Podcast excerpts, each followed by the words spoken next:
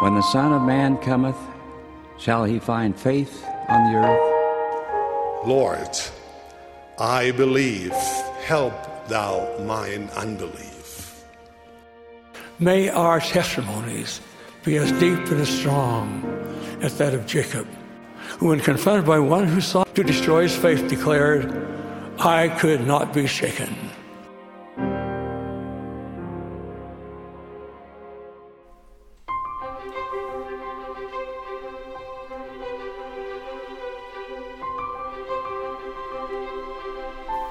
Unshaken Saints. Welcome back. I'm Jared Halverson, and I'm so grateful that you let me come and join you for Scripture study. Today, no matter what you've got on your to do list, no matter what the weather's like outside, no matter how you're feeling, today's a good day because today we get to talk about Jesus. In fact, the way we get to do it with the help of John, this week we only have one chapter. I think this is the only time all year where we only have one chapter of study. Uh, but it's one that deserves to stand alone because the, this prologue of the book of John, John chapter 1 for, for this week, oh, presents a picture of Jesus that absolutely soars. Do you remember when we talked a few weeks ago about the four Gospels and their different approaches and audiences and aims? And we, we connected each one to the four beasts of Revelation or the vision of Ezekiel. Well, if Matthew is the man and Mark is the lion and Luke is the ox, John our writer for today is the eagle. That's why I use the word soar, because what he presents in Jesus, I love the Jesus of every gospel. Uh, he's so approachable in the Gospel of Luke, for example. And when you need an approachable Christ, study him in the book of Luke. Uh, he uh, welcomes you with arms wide open, no matter who you are or what you've done. If, on the other hand, you need a Jesus that inspires you to greatness. We've, we've talked about this before with this contrary of the infinite and the intimate. Uh, that that Enoch sees both, experiences both in in uh, Moses chapter seven. Uh, Moses experiences both in Moses chapter one. Uh, there are times we need the intimate God who's willing to come right into our messy world and help fix things. There are other times we need the infinite God that is awe inspiring uh, that we, we want to adore and reverence and worship. Yeah, he is both. And depending on where we happen to be, situation specific, the Lord will meet us where we need, where, where we need Him. And that can be the infinite or the intimate. Luke's Jesus is more of the intimate, and John's Jesus is more of the infinite. He is he soars on eagle's wings, and and this is the Almighty Son of Almighty God. This book Pray for the Spirit as we study it. This chapter, as we begin John's Gospel, in some ways is a tribute from a disciple whom Jesus loved to that Jesus whom this disciple loved. John the Beloved, as he gives us this account of a Savior he missed, a Savior he served, a Savior that he longed to return quickly. We'll see all of that when we get to the book of Revelation at the end of this year. But to see his message, uh, I, I, I, look forward to everything John will give us. And today, I hope, will be an adequate, more than adequate, I hope it will be an inspiring introduction to what he's going to give us. Let me give you a little background on the Gospel of John, like I did before about Matthew and Luke. Next week, we'll do the same with Mark when we finally get to open his book. I'm going to introduce this gospel, though, with the help of a man named Eusebius. Eusebius was a church historian uh, that lived at the end of the third and the beginning of the fourth century uh, AD. Uh, and he's citing an earlier writer named Clement of Alexandria, who lived at the beginning or at the end of the first, second century, excuse me, at the beginning of the third. And this is what Eusebius, quoting or Clement, said John, last of all, conscious that the outward facts had been set forth in the Gospels, was urged on by his disciples, and, divinely moved by the Spirit, composed a spiritual gospel. Now, that's a near perfect introduction to what we're going to be studying in the book of John. Notice the, the, what, he's, what Eusebius is giving us here. John, last of all, that most likely this was the last of the recorded gospels if we believe that or if we understand that mark was most likely written first because it's the simple and most straightforward then matthew and luke come along and use mark as their as one of their resources uh, to expand upon it and give us their gospels. So here's John last of all. And then notice the next phrase conscious that the outward facts had been set forth in the gospels, namely the synoptic gospels. So you picture a John thinking, do I, do I even need to write another one? Uh, hasn't all the important stuff already, already been said? Well, his, his feeling was no. People already have Matthew and or Mark and or Luke. Hopefully they have all three and have this you know, more, a fuller perspective of who Jesus is, but they're still missing out on oh, the degree of glory that needs to infuse our view of Jesus Christ. And so, if you've already read Matthew, Mark, and or Luke, then buckle up and prepare to to soar forward and fly upward and understand the infinite side of Jesus. When it says he was urged on by his disciples, you picture these apostles going forth throughout the Mediterranean world, throughout the Roman Empire, teaching, preaching, blessing people with the good news, the gospel of Jesus Christ. And you picture John's disciples. It's most likely, it's believed by scholars that this gospel was most likely written in Ephesus. So Paul's writing the letter to the Ephesians. John might be living there, and among these disciples that have gathered around him, really they're all disciples of Jesus. But as, as John, one of the chief apostles of Jesus, all these others trying to follow him because they know they can, that he can take them to Jesus, urging him, please write down what you know. Matthew was an apostle, so that's a close firsthand witness. If Mark is writing with the, under the direction of Peter, that's a wonderful uh, first-hand account, but second-hand version since it's passed from Peter to, to Mark. Luke, wonderful historian, as we studied recently, uh, but second-hand observer, uh, getting second-hand account or trying to build upon first-hand accounts. But John, this is one of the big three. This is first presidency. Uh, Peter, James, and John. And for him, no wonder his disciples are saying, Please give us your perspective on this. We'd love to know. And then my favorite part he's divinely moved by the Spirit, and he composes a spiritual gospel. Remember, Simeon was defined by his spirituality, his closeness to the Holy Ghost. You could say the th- same thing about this beloved apostle, John. But to write a spiritual gospel, all the Gospels are spiritual. None of them are purely historical or merely biographical. There's theology woven throughout the, the narrative. But you'll especially see that, you'll see the Spirit infusing the Gospel of John because it's trying to help uh, all of us readers understand just how lofty the Lord really is. I've mentioned in previous years of Scripture study that sometimes, I've seen this among young, young adults and youth, unfortunately, that when they see someone living a, a backward lifestyle or a wayward person, that a prodigal son, let's put it that way, and, the, and when they come back, if, they, if they've repented and received the Lord's forgiveness and grace, they have such a deep love of the Lord. And sometimes the quote unquote good kids that haven't strayed or wandered feel a, a degree of envy, thinking, I wish I loved Jesus like that. And unfortunately, because the model that they've seen, the example that they're, that they're looking at, was one of departure and return, they think, ah, that must be what it takes to really love the Lord. And yet, that's a dangerous approach. What I have said to my students that, that might be contemplating such things is what gives you a sense of love and gratitude for Jesus is a recognition of all that he's done for you and all that he's going to have to do for you if, if we hope to become more like him. It's the distance between who we are and who he is that awakens within us this sense of awe and reverence and adoration, gratitude, knowing that he's there to help bridge the gap.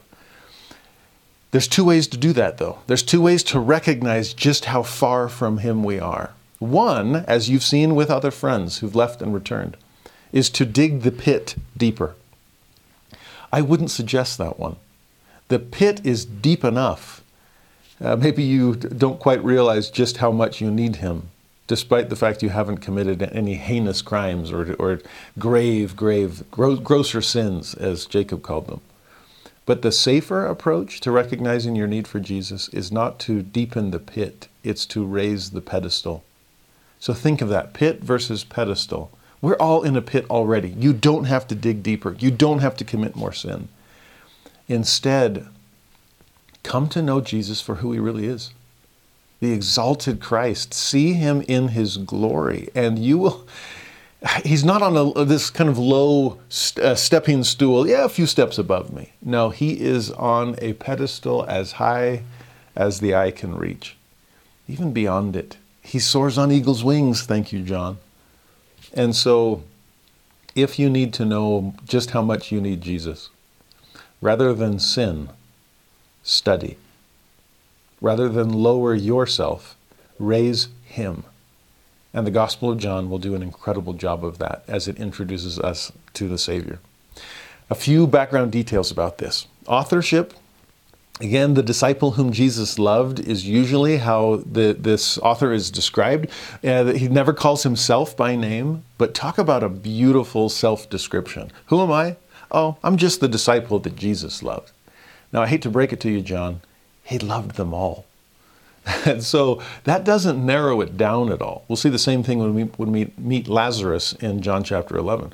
But I love the fact that John here would say, well, who cares about little old me? Who cares about John?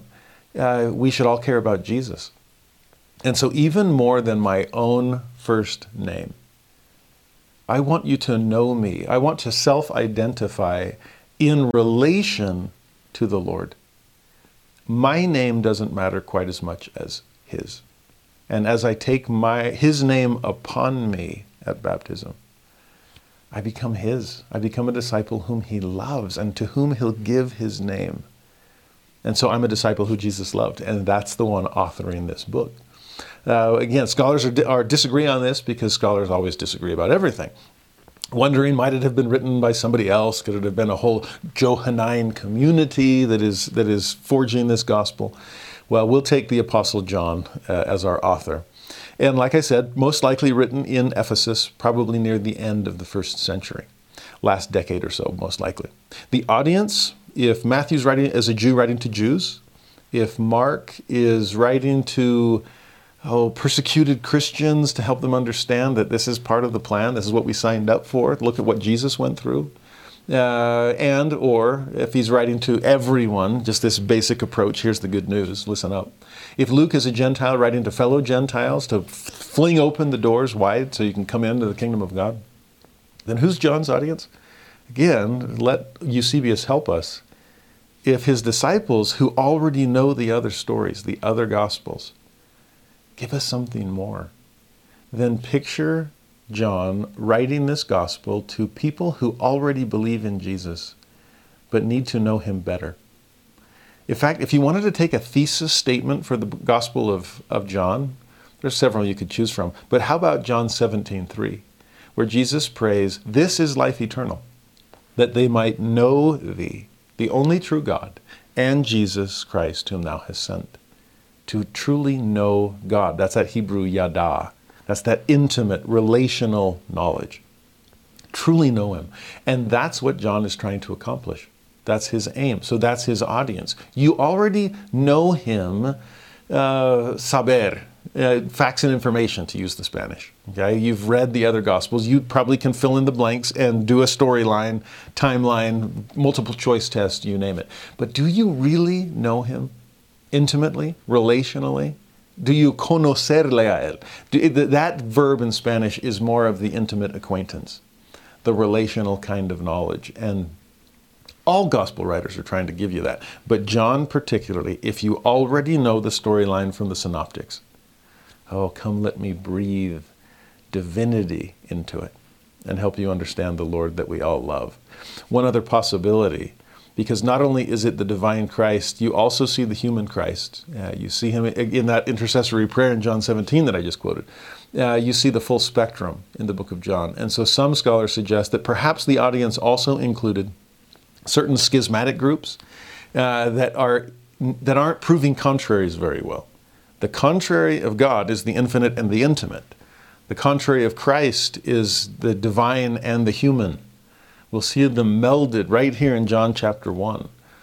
Uh, and if there's a, any schismatic group that ends up honoring one side at the expense of the other, they've uncoupled the contrary. And those that say, oh, he's only divine, well, no, you need to know that his feet got down on, on dirt level. There's a human side of Christ. And for those that erred on the opposite extreme, that just saw Jesus as a, a, a mere mortal Messiah, uh, as a, a wandering itinerant preacher, and not much more then you missed out on the divine side of Jesus. And John will infuse his gospel with that.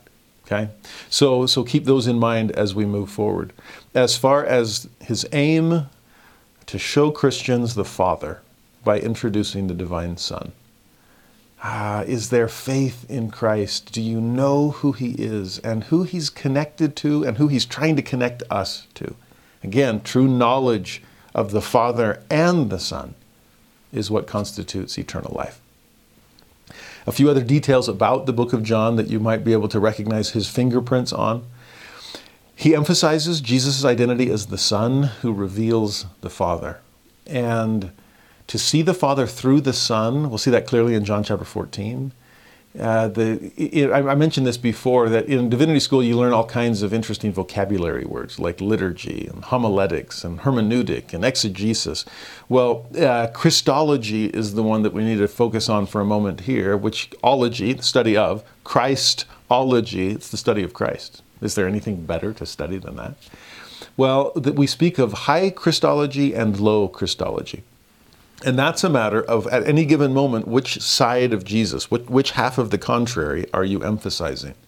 And low Christology makes him more approachable, more human. High Christology makes him more infinite, more divine. And of all the Gospels, John's eagle is a high Christology. Okay? Uh, Matthew's, Mark's would be more an interesting combination. Luke's will be lower, so it's more approachable to Gentiles. But, but to understand that Jesus, the high Christology of John, it's a powerful thing. Uh, vocabulary wise, if you're reading this in Greek, more power to you.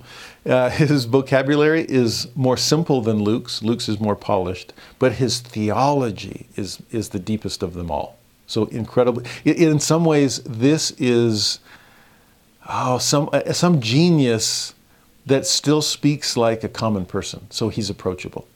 I'm trying to approach you so I can introduce you to the seemingly unapproachable God.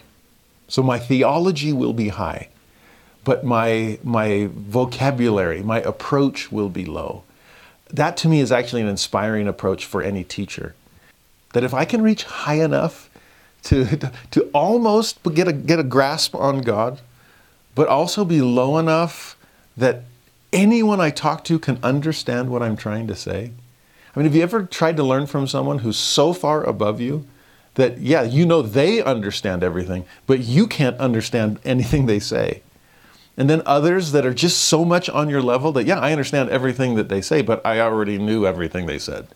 To have, find somebody that's kind of in the middle, that can reach up and reach out, and that doesn't come across as any better than you, but you know they've paid a price to learn some things that they want to share with you. That's always been my goal as a teacher. And that's John's goal too. It's his personality, it's his gift. And so high Christology, but, but approachable language as far as what he's trying to convey. There's a few key themes that John dwells on at length. Life and light are two of the big ones. Uh, belief and abiding are another pair. Uh, we'll see some of that today, and we'll see much of it later on. But this stay with me, believe in the Lord, abide with Him. Uh, that what an invitation that's necessary in our day. He will deal with strong dualism, where you're either on God's side or on the world's side. And Jesus will emphasize that at length in the Last Supper and, and his kind of final sermon on the way to Gethsemane. Uh, it's things that John will actually emphasize again when he writes those three letters of John, the epistles, 1st, 2nd, and 3rd John, that we'll study near the end of our year. Uh, there are miracles throughout the book of John that he emphasizes to help reveal Christ's true identity. And there are certain spiritual symbols that he dwells on at length, like water, like light, like bread, like shepherd. Jesus as the gate that opens the door for us to come into. There's certain I am statements that I'll, I'll, I'll, list in just a moment, but you see here in the book of John Christ being much more willing to reveal himself for all that he really is. You don't see that as much in the book of Mark, for example. Mark, uh, they call it the messianic secret, where Jesus will go perform a miracle and then say, shh, shh, shh, shh, don't tell anybody about this. Uh, whereas in the book of John, do you have any idea who I am?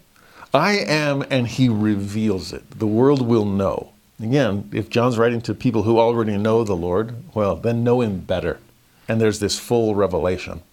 He'll focus more, John will focus more on the disciples than on the apostles, which I think is interesting.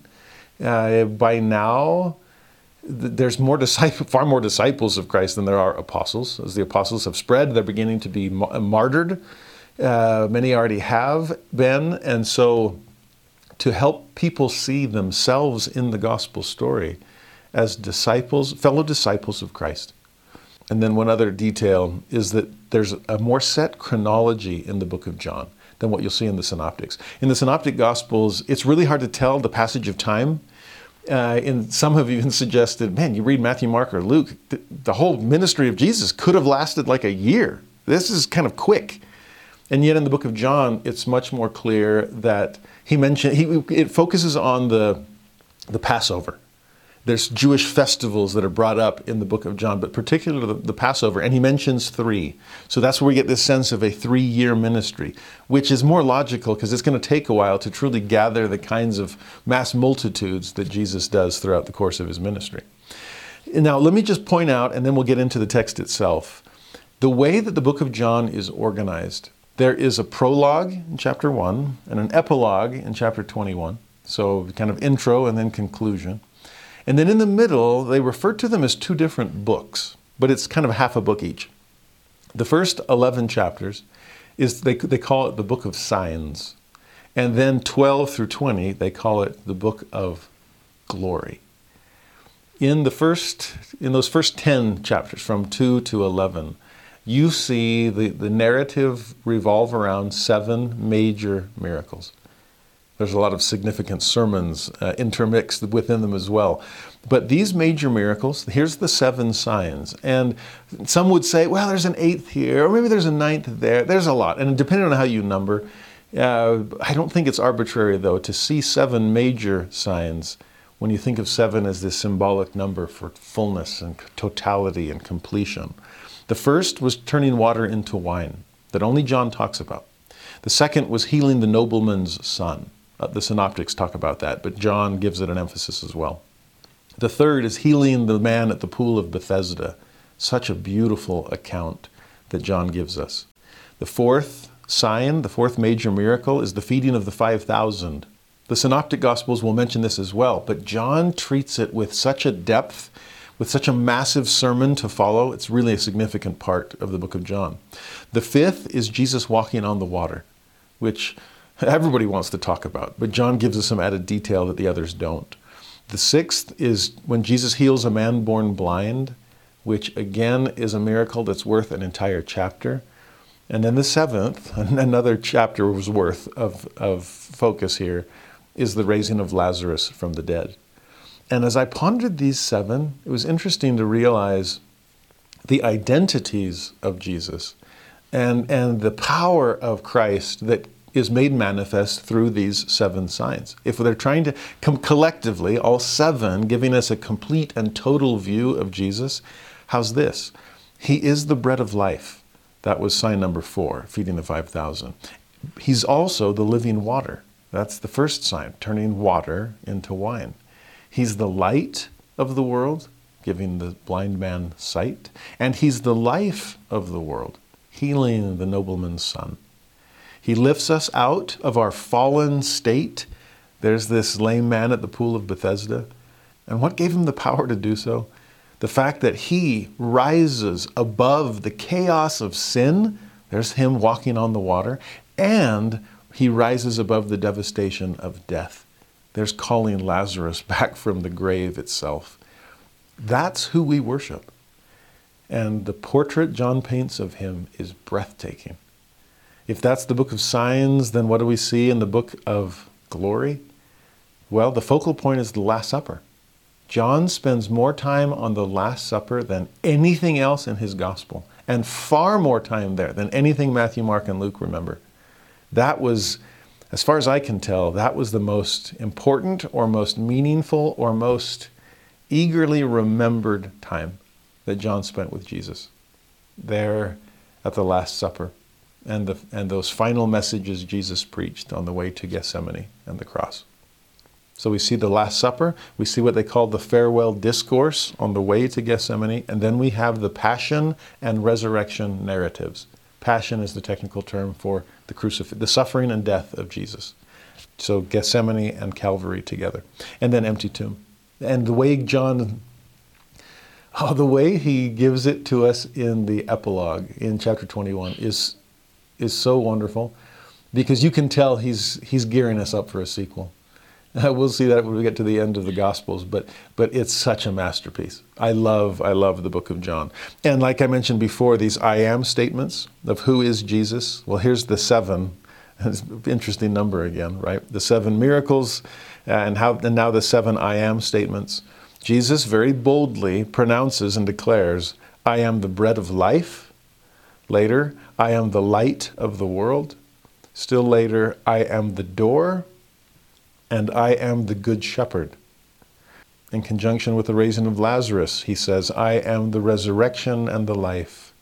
Still later, he tells his apostles, I am the way, the truth, and the life. And on the way to Gethsemane, passing gardens left and right, he says, I am the true vine. He's all of those things and so much more. And so let's turn to John to get this introduction. Now, how would you begin if you're a gospel writer? We saw Matthew's beginning. Well, let's start with genealogy because that's what a Jewish audience will expect.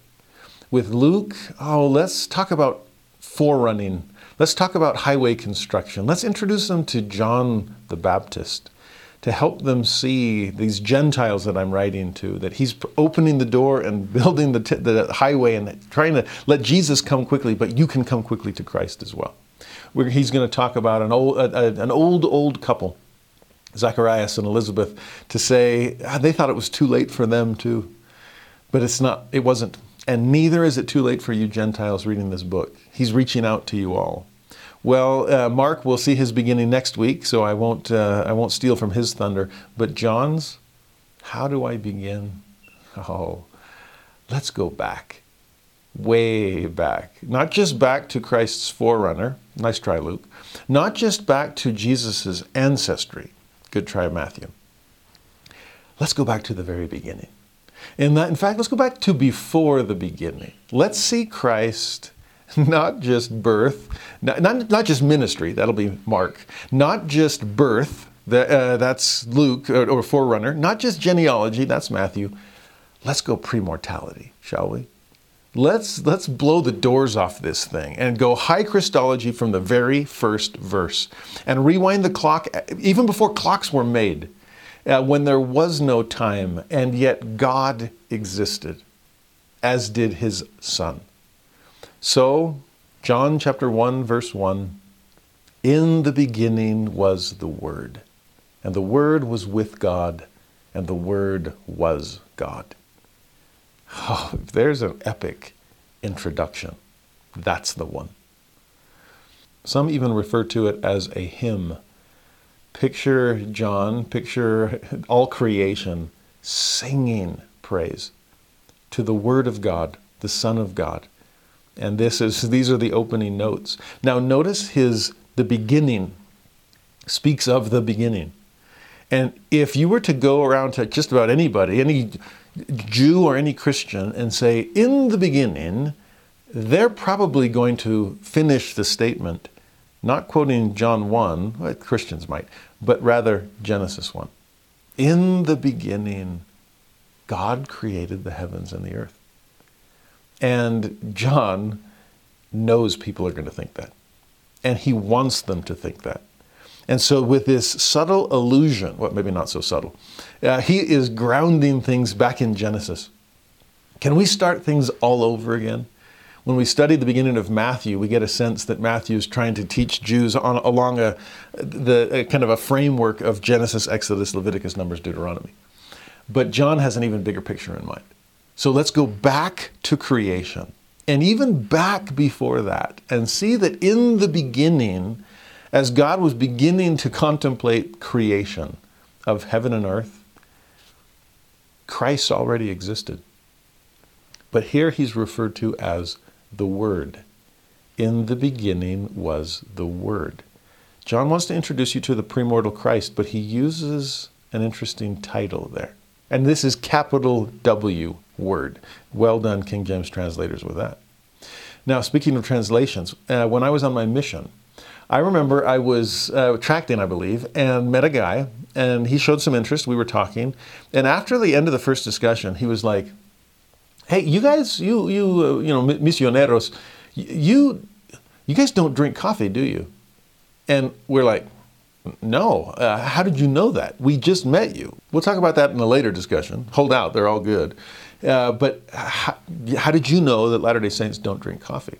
And his answer shocked me. He said, Oh, I heard it on a song on the radio.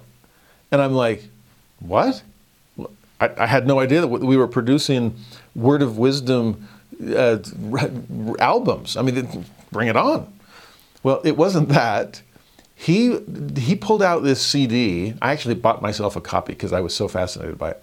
It was, I mean, this is mid '90s, so it's it's a Spanish singer that probably nobody's ever heard of. Uh, his name was Ricardo Arjona. I still remember that, and it was in a song that was the title was classic.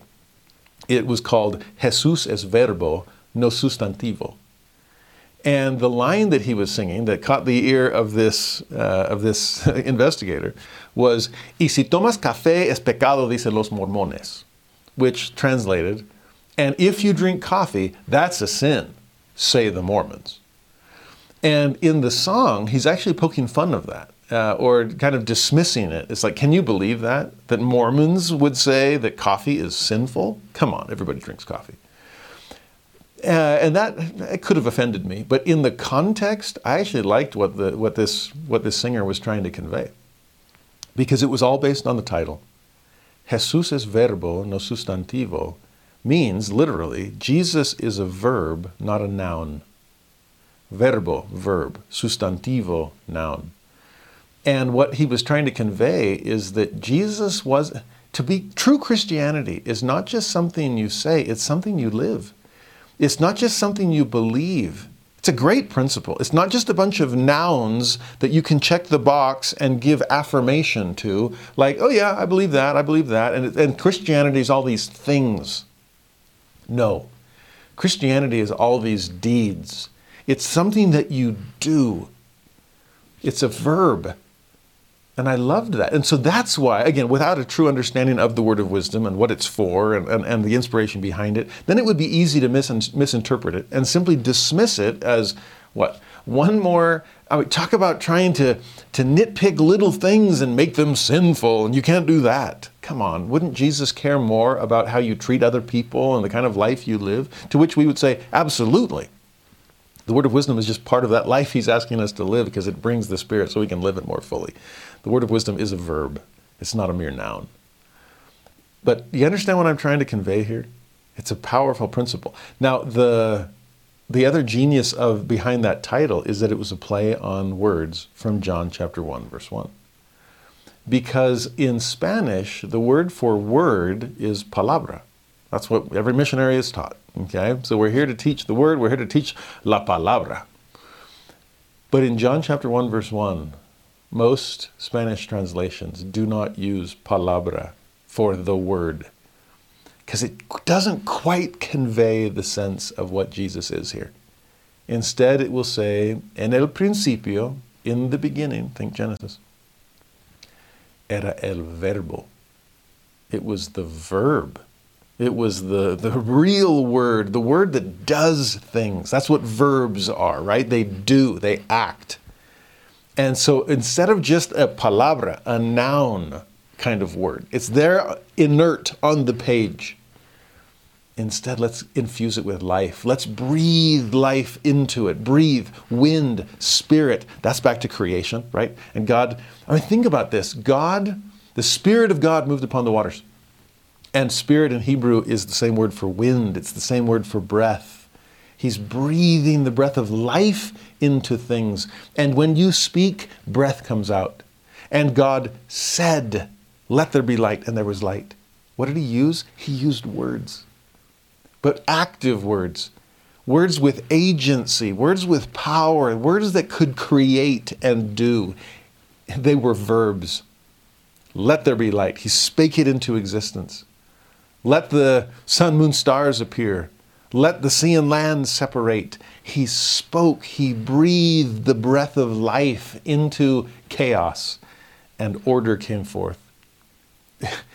this is breathtaking, pun intended uh, to understand what that verb is doing. In fact, some Spanish translations make it even more epic. Instead of just saying, en el principio era el verbo, in the beginning there, what, there was the word, it said, they, some, some say, en el principio ya existía el verbo. In the beginning, the word already existed. So by the time creation began, of course, the creator was already present. Ya existía. He already existed. That divine word of God. If you want to go on in the Spanish, by the way, I, I love this language. Uh, it says, when, when in English we read, and the word was with God, there seems to be a separation there, but he's with God. And then the next, and the word was God, no separation there. Uh, in Spanish, y el verbo estaba con Dios, y el verbo era Dios. That, that, uses both estar and ser. And for all of you beginning Spanish students, it's such a nightmare to try to tease out the differences between ser and estar because they're both the, the verb to be.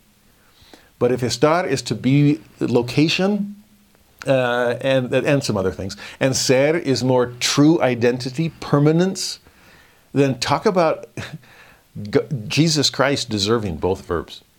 He's both an estar and a ser. He estaba con Dios. He was with God and was willing to leave him to come down to estar con nosotros, to be with us. But he also era Dios. He was God and is God and will forever be God. Now be careful. You can see where Trinitarians would look at that and go, oh, see?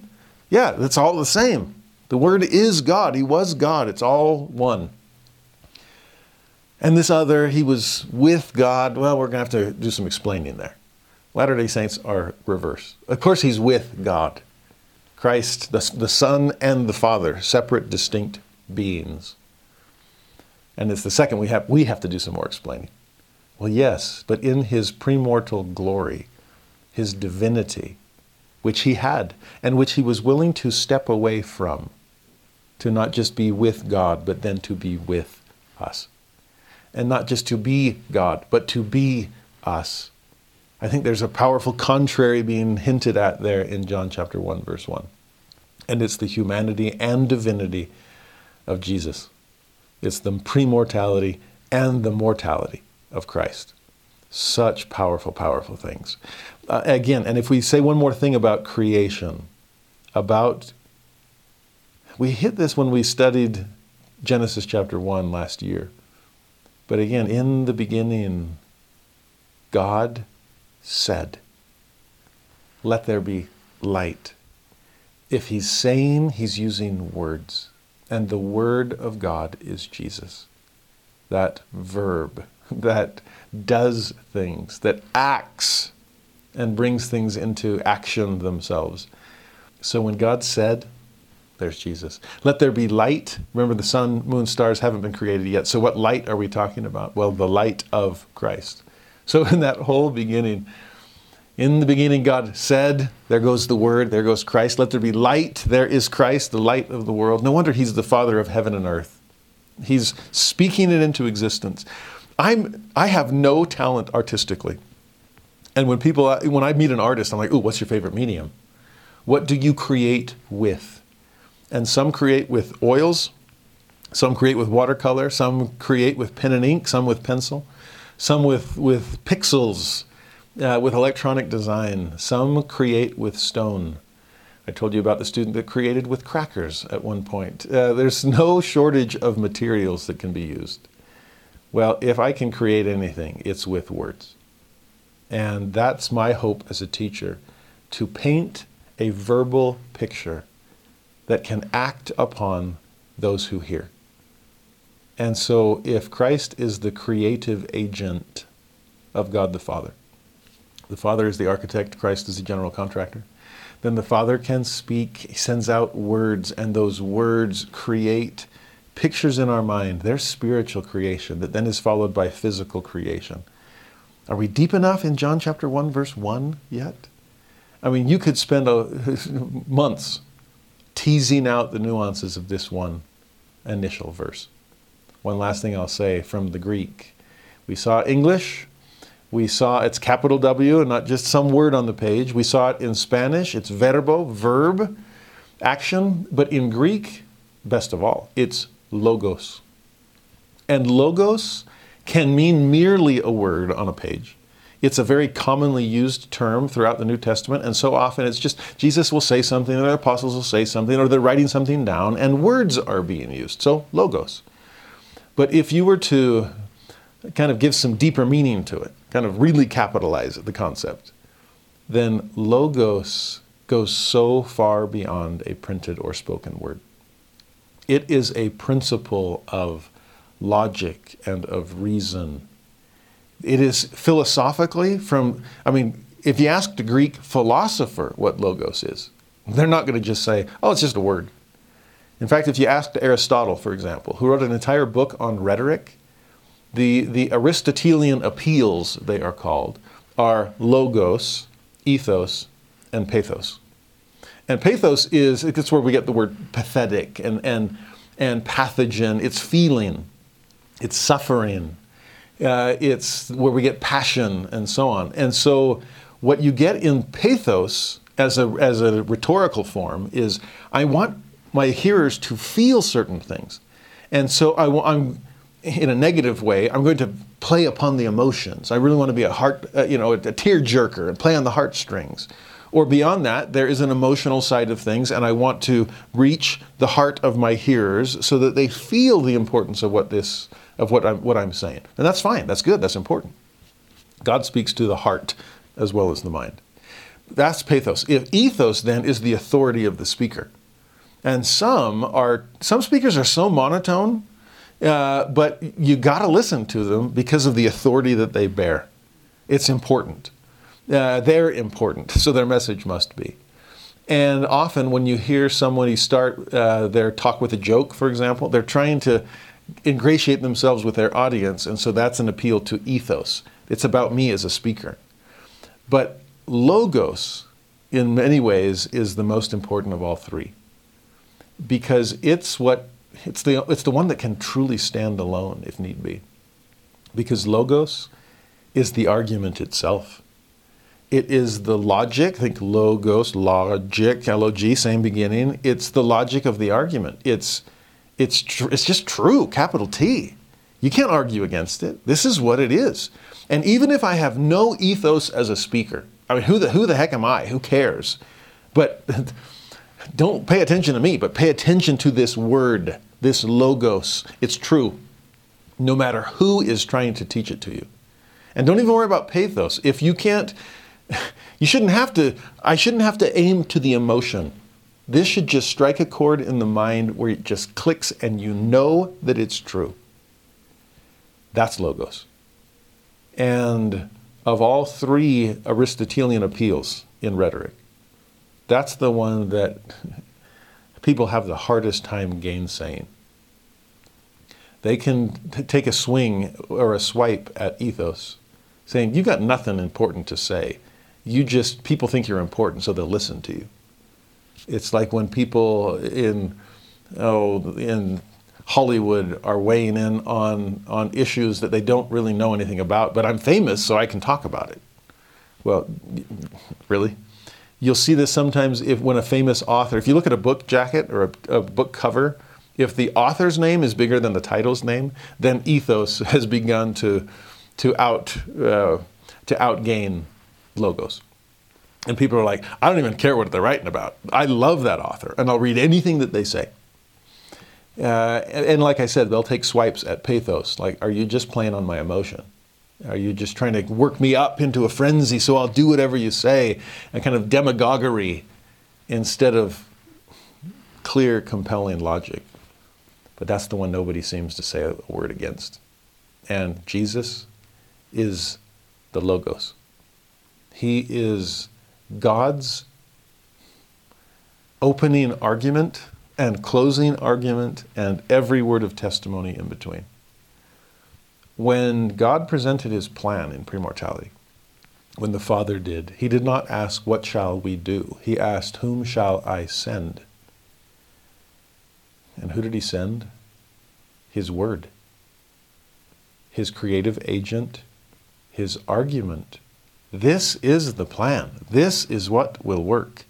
There's no other way to return to be with me and be like, become like me than this way through creation, fall, atonement. So, whom shall I send to atone and to create and to help you navigate the fall? I'll send my word, my closing argument. In fact, how else do we use the word word?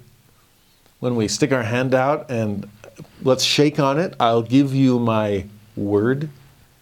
What was the Father doing in premortality? He was extending a covenant to us all. A covenant that, yes, we would leave, but yes, there'd be a way for us to come home. I promise you that. I will give you my word that I will not leave you stranded in mortality. I won't leave you stranded in your sins. I will send you a Savior. You have my word on it. And here's the word. Let me introduce you to Him. Not just so you see it on the dotted line, so that you see Him personifying the covenant, personifying the Word of God. That's who John is introducing us to. And it's a glorious introduction. Now, before we go on to verse 2, and I promise I won't spend that much time on any other verse in this chapter, okay, but that one deserves it. Before we go to verse 2, though, John chapter 1 is one of the chapters with more Joseph Smith translation than practically anything else you'll see in, in the New Testament. Uh, and it, it deserves it. Jo- Joseph, you can picture him poring over these pages and savoring every sentence. What is, is there anything else you want to give me here? Now, I think sometimes when we study the Joseph Smith translation, we think, oh, the King James is just flat out wrong, and the JST is here to correct it. Now, sometimes that's the case. In the book of Exodus, when it kept saying that God hardened Pharaoh's heart, it's like, no, he wouldn't do that. We have our agency. Uh, God's not, not yanking Pharaoh's chain here and say, oh, yeah, yeah, let my people go. But not really. No, that makes no sense. So JST corrects that. No, Pharaoh hardened Pharaoh's heart when the JST says that Luke sent out his daughters so that the wicked men of Sodom could abuse them. No, that's just flat out wrong. And the JST corrects it. But there are so many other places in the JST where they don't, it doesn't have to replace the King James. Instead, it can amplify it, it might clarify it, but again, it just might give a second perspective, both of which can be meaningful. Remember what we saw in section 35 of the Doctrine and Covenants when the Lord calls Sidney Rigdon to help as a scribe for the JST? And the way he describes the JST is I want to give you the scriptures as they are had in my own bosom. That's beautiful. Now, much of my life I used to picture that as well, that's the Lord picking up the scriptures and holding them close to his chest. It's his set. So, yeah, that's Joseph correcting the actual text of it all we are having we have on earth now through the JST exactly the way the scriptures are written in, on, in God's set that He's got there on His coffee table, His hot chocolate table. Uh, the, the, but the thing is, it's not. Sometimes that's the case. But what else? If you have something written in your own bosom, that's the fleshy tables of the heart. It doesn't have to be written down. It's part of me. And things that are part of you can change in terms of how you express them. And the way I express my love to my wife one day is different than the next day. If it's the same thing every day and it's just rote and memorized, then it might lose some of its power. But if it's the Word of God as written on God's own heart, as held in His own bosom, then yeah, it might come out one way. To, and the King James translators give it that, and then Joseph studies it and reads it and ponders it and taps into God's own heart also and says, oh, this is another way to put that as well. You see this most clearly in section 128 of the Doctrine and Covenants. When Joseph quotes, he's teaching work for the dead, and he quotes Malachi 4, which we just studied a few weeks ago in our Old Testament year. And he quotes the Malachi version, even though he had a better version, quote unquote, from the angel Moroni. And he admits it. I could have given you a plainer translation. I've got one from the angel. But this one's good enough. I like the way Malachi gives it to us in the King James translation as well. So, in if you're studying this, and it's it's really helpful to have them side by side if you can to have John chapter 1 open and to have the JST of John chapter 1 open. I think it's one of your, your very first footnotes on the page where it'll say, yeah, the first 34 verses are in the appendix. Go check them out. I'll try to help uh, walk us through side by side. But I don't want, there will be a couple places today where, yeah, there's a correction that was necessary. But I would say for most of today, hold on to them both. Okay? Just like Matthew, Mark, Luke, and John have some differences, but hold on to all four because they're giving us different perspectives. Joseph and John are giving us some different perspective as well. And here's the, the JST of John chapter 1, verse 1. Some interesting differences here. In the beginning, so still think Genesis, was the gospel preached through the Son. And the gospel was the Word. And the Word was with God, and the Son was with God, and the Son was of God. How interesting changes there. More than just, not just, but more than premortality, we really are seeing creation in gospel terms and not just in Jesus terms.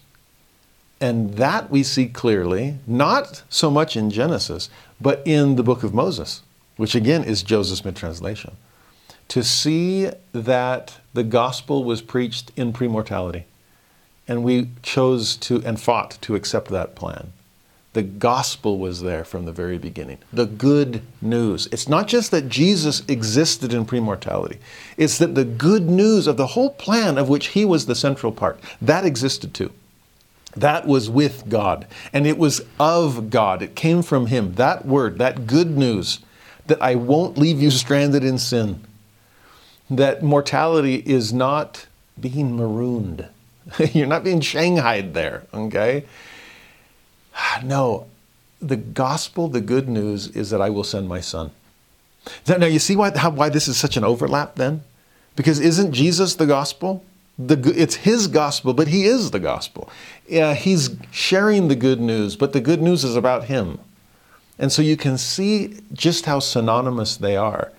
But I do love that Joseph adds this wrinkle.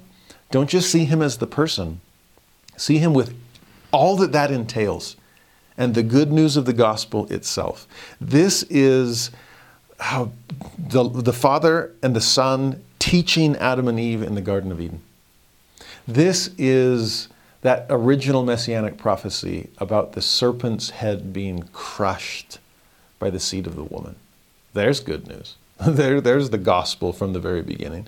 That is Adam and Eve being made one flesh before death even entered the world, which means eternal families was meant to be the default. That's part of the gospel. That's part of the good news. And that was in the beginning as well, in the Garden of Eden. Where as soon as they left and they began teaching these things to their children, actually rewind just a click as they're offering sacrifice when commanded, and the angel comes to explain its symbolism, to do all things in the similitude of Jesus Christ. That's the gospel. That's the good news. And everything we see. This is uh, Moses chapter 6 when Adam and Eve are already cast out of the garden, and yet they're told, Everything is created and made to bear witness of me. I left souvenirs and reminders, echoes of Eden in everything you'll see in its aftermath. Remember me. Look around. everything will, will point in my direction. That's the gospel. That's the good news, too.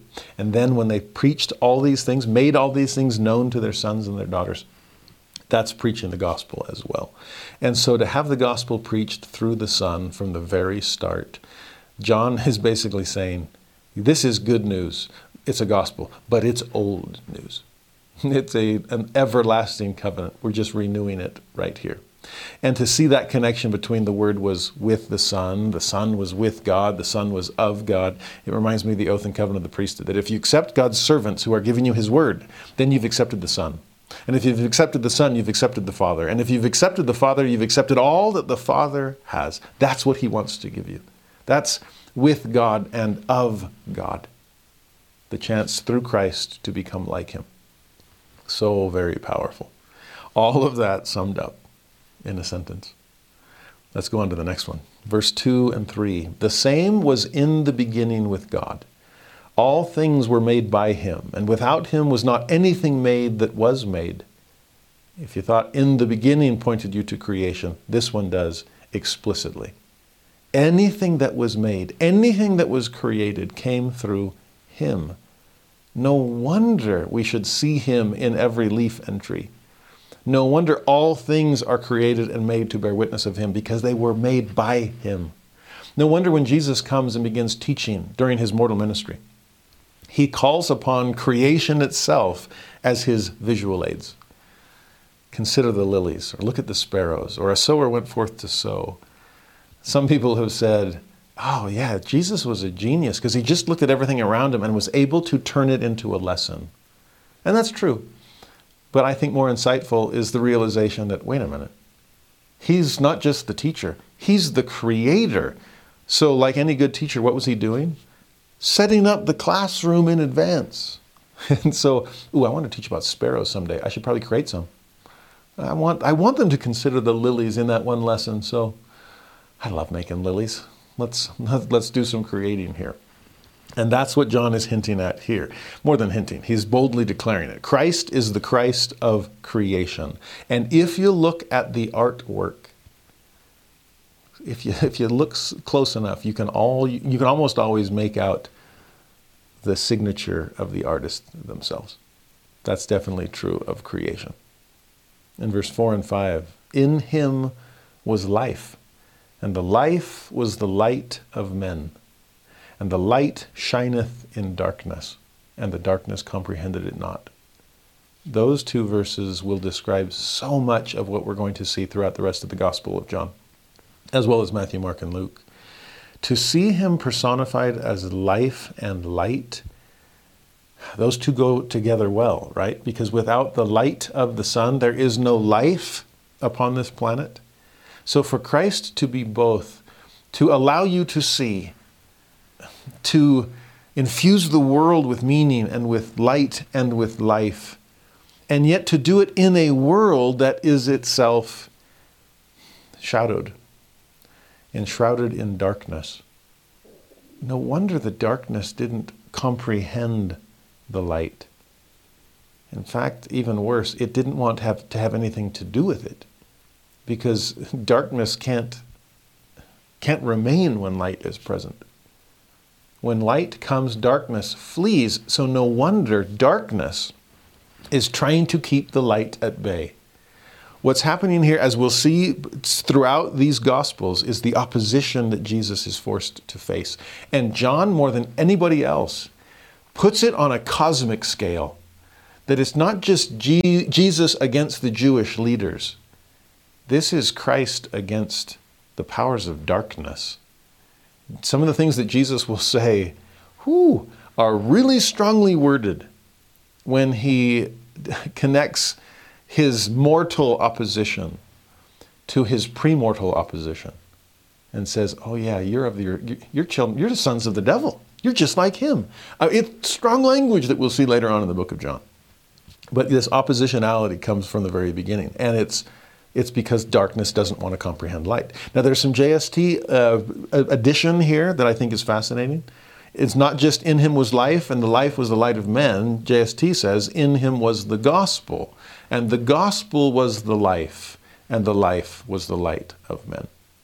When it speaks of the light shining in darkness, JST adds, in the world. So let's make this as clear as we possibly can. The darkness is the world, and Jesus is coming into the world to shine amidst the, amidst the shadows. And when the King James says the darkness comprehended it not, the JST says the world perceiveth it not. The world just doesn't get it. They don't get the gospel. And because they don't get the gospel, they don't get Christ. They don't understand Him. They don't perceive it, which is interesting. It's not just that they don't comprehend the, the darkness doesn't comprehend the light. It's like, I don't get that. That's weird. It's all shiny. It's, it's that the world chooses not to perceive it.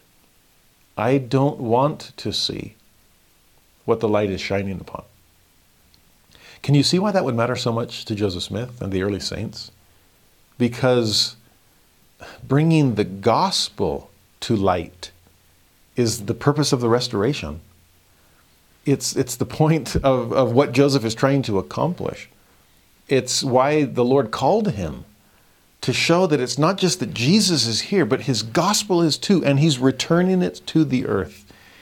Again, in this final dispensation, light will shine in darkness. Will the world choose to perceive it? Or will they turn a blind eye, rather preferring to be in, in darkness?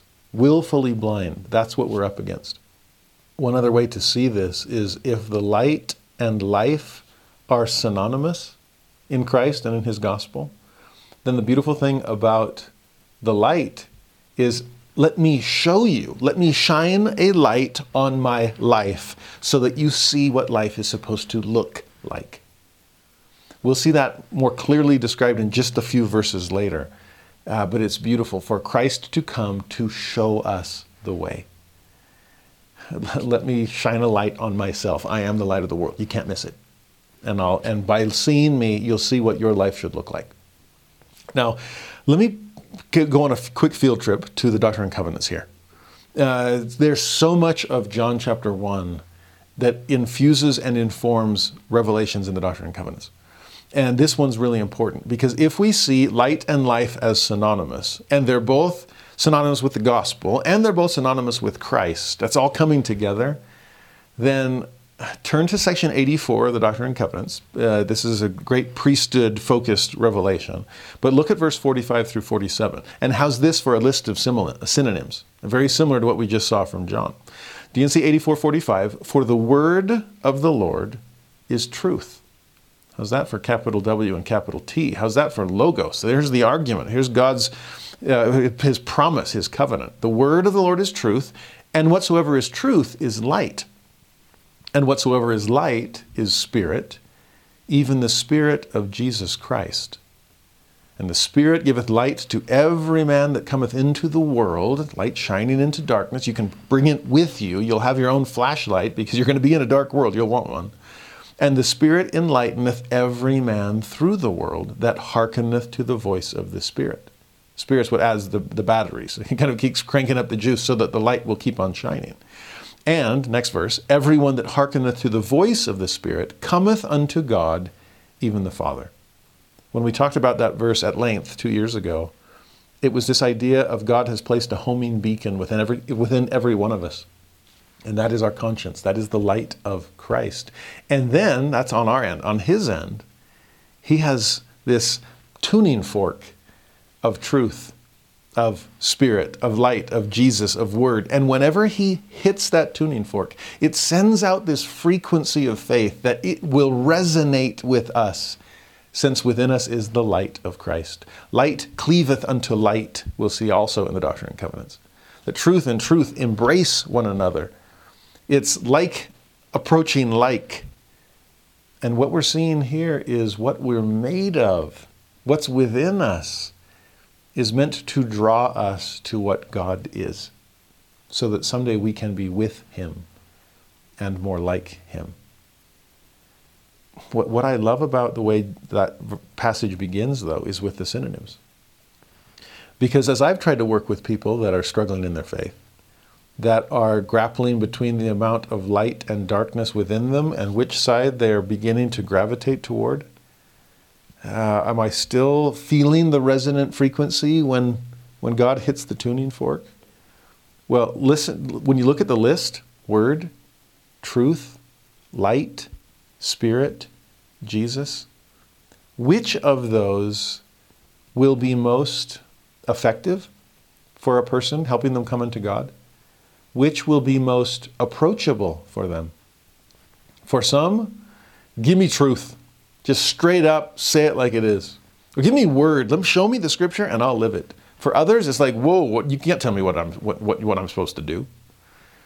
For some, even using a, an idea that there's such a thing as truth might be off putting, like, eh, it's all relative. What are you talking about? Okay, I guess I won't start with that. For some fellow Christians, for example, start with Jesus. And you don't have to bring up every revealed word quite yet. Just start with Christ, common beliefs for those that are not Christian and don't care to be, then just help them feel the Spirit. Help them see some light and bring light and life into their life. Pretty soon they'll start wondering where it's coming from and they'll want more. You understand that the beauty of the synonyms here is pick whichever one someone else might be most open to receive. Because by getting one, they're starting to open themselves to all the others. And it can snowball into an acceptance of every single one. That's the homing beacon. That's the tuning. That's the tuning fork. That's the resonant frequency. That's growing up in God and being drawn to Him. And I, I get a sense that John is hinting at all of that as well. And, and this, actually, vice versa. John gave it to us first. The Lord is alluding to that in what we see in section 84. You get more of that in the next couple verses, section 84, verse 49 to 51. See if this rings a bell from John chapter 1. The whole world lieth in sin and groaneth under darkness and under the bondage of sin. Now, do you sense the light shining into darkness, but the darkness comprehending it not? The gospel going into the world, but the world perceiving it not? Then the passage says, And by this you may know that they are under the bondage of sin, because they come not unto me. For whoso cometh not unto me is under the bondage of sin. That's missing out on the resonant frequency. That's having dulled or, or masked or buried under a weight of sin or, or care or whatever else it might be your own homing beacon to the point that the resonant frequency is all around you you just can't sense it. You can't comprehend it. You can't perceive it. And that's bondage to something, something that's not letting us fill the measure of our creation and simply be drawn to God like iron filings to a magnet. That's how we're made. Now back to John chapter 1. Verse 6 through 8 There was a man sent from God whose name was John. Now, don't get confused here. This is not John the Apostle we're talking about. It's not John the Beloved, John the Revelator. This is John the Baptist. So, in a way, John the Gospel writer is going to follow Luke's lead and, and start out with forerunning, with highway construction. Let's get to know John before we get to know the mortal Jesus. The big difference is, but you already know the premortal Jesus, okay? Keep reading. There was a man sent from God whose name was John. The same came for a witness, to bear witness of the light, that all men through him might believe. Just look at him. Know who he is. That's what John is going to prepare the people for. You got to recognize Christ when he comes, and I'll show him to you. Because if you believe, all things can come to those who believe. Now, what John is trying to do here, there's a JST of, it, of this, by the way that, like we've seen so many times already in the first five verses, yes, there's the capital W Word of God, Jesus Himself. But there's also the lowercase word, the word about Him. And that's the gospel. That's the good news that's pointing people, drawing people to Him. And since that's the point and purpose of the restoration, Joseph's going to bring it up every chance that he can. And so he does it here as well. So it's not just the same came for a witness. JST, the same came into the world for a witness. John was willing to enter the darkness himself, to, to shine his feeble flashlight first, knowing that the spotlight, the light of the world, would be following shortly thereafter.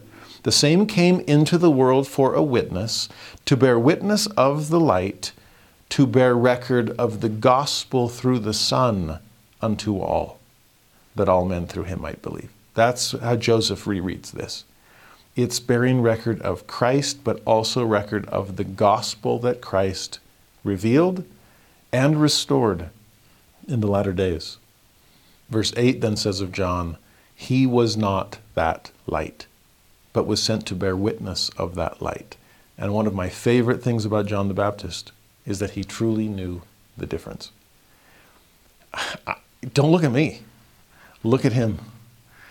I, I am the museum tour guide. I'm not the main attraction.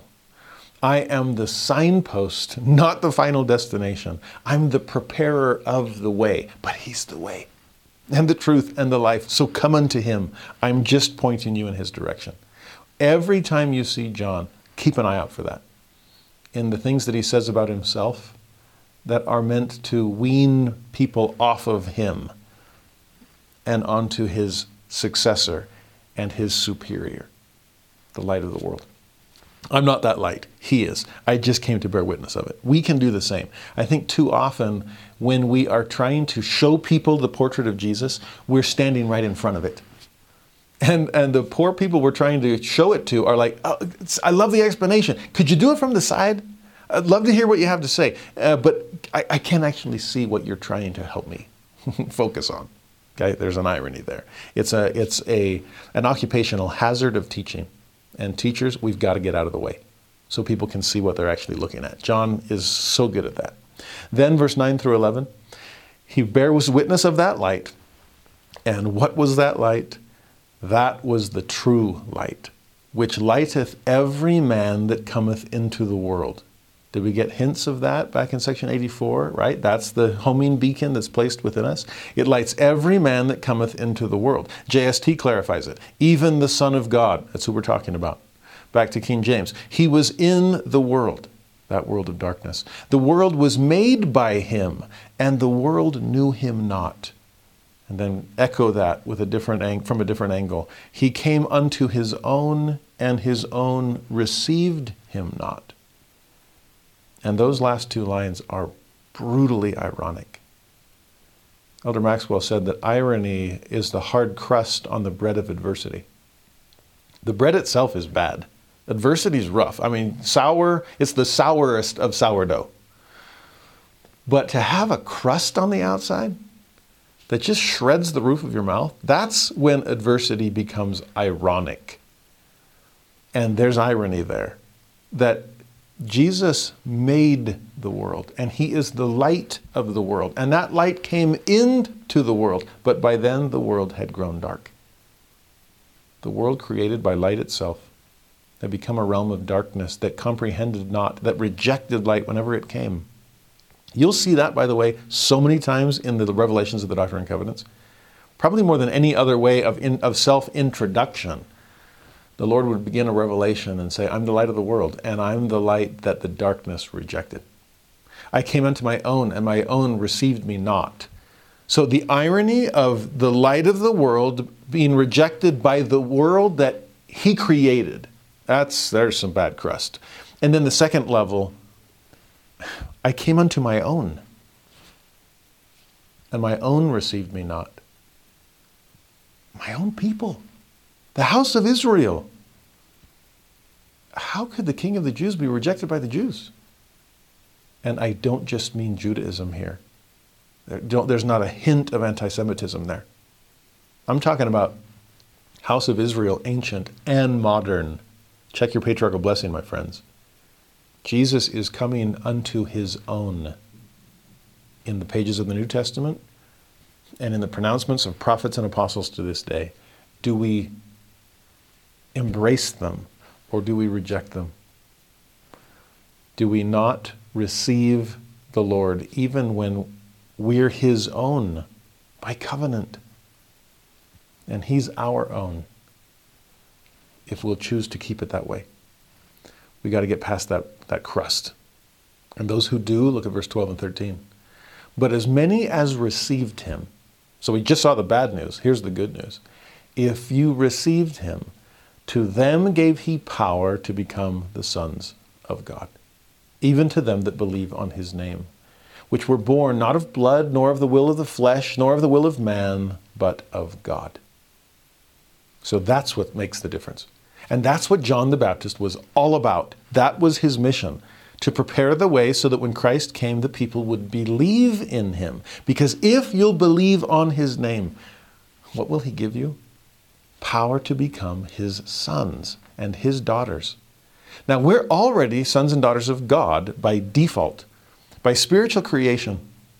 We came into the world as his children, and we have that embryo of divinity within us. There, there's the homing beacon. But will we respond to it or will we reject it? Will we gravitate toward the light or shuffle off toward the darkness?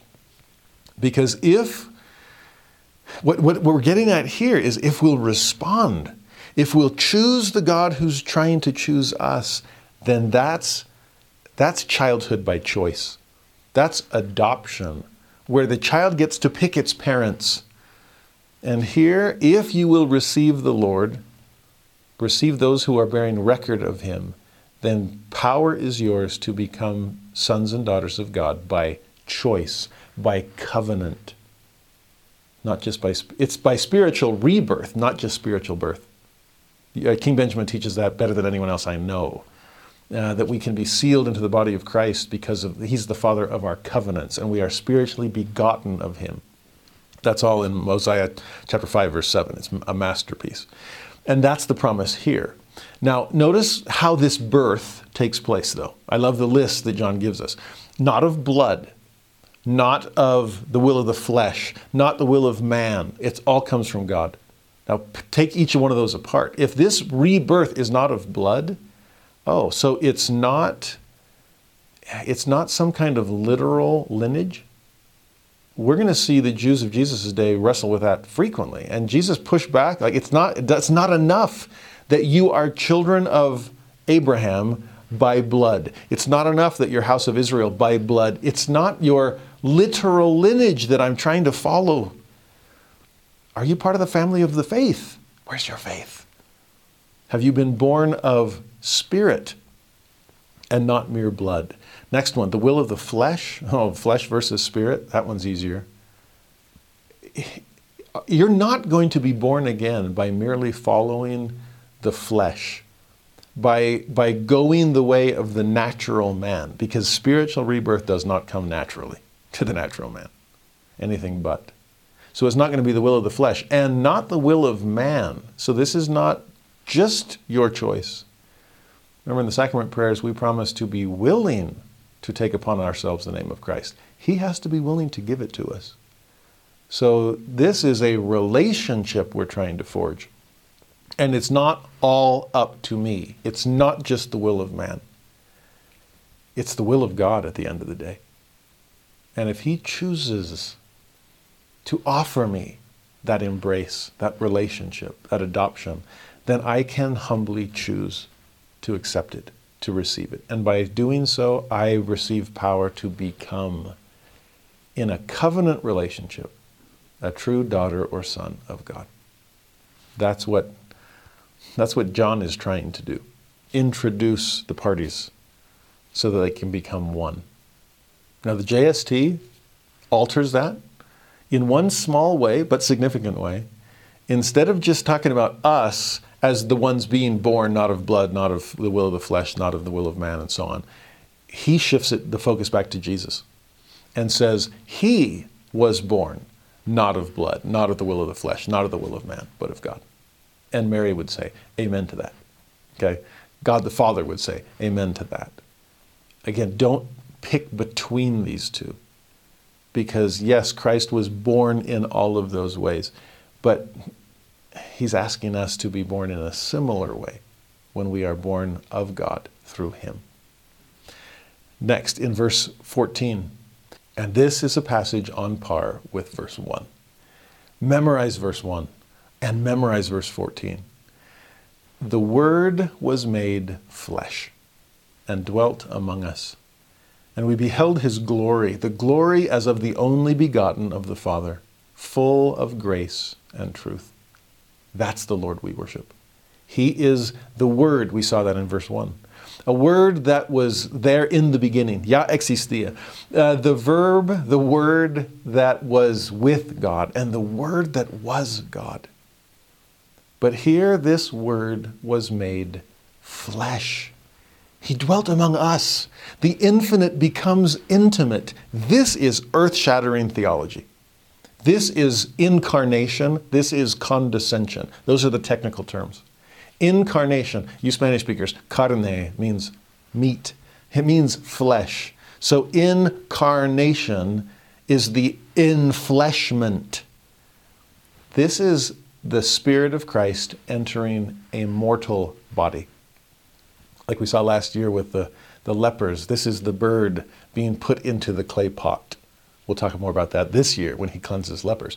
Uh, but to see the Almighty Son of God. This is the eagle has landed.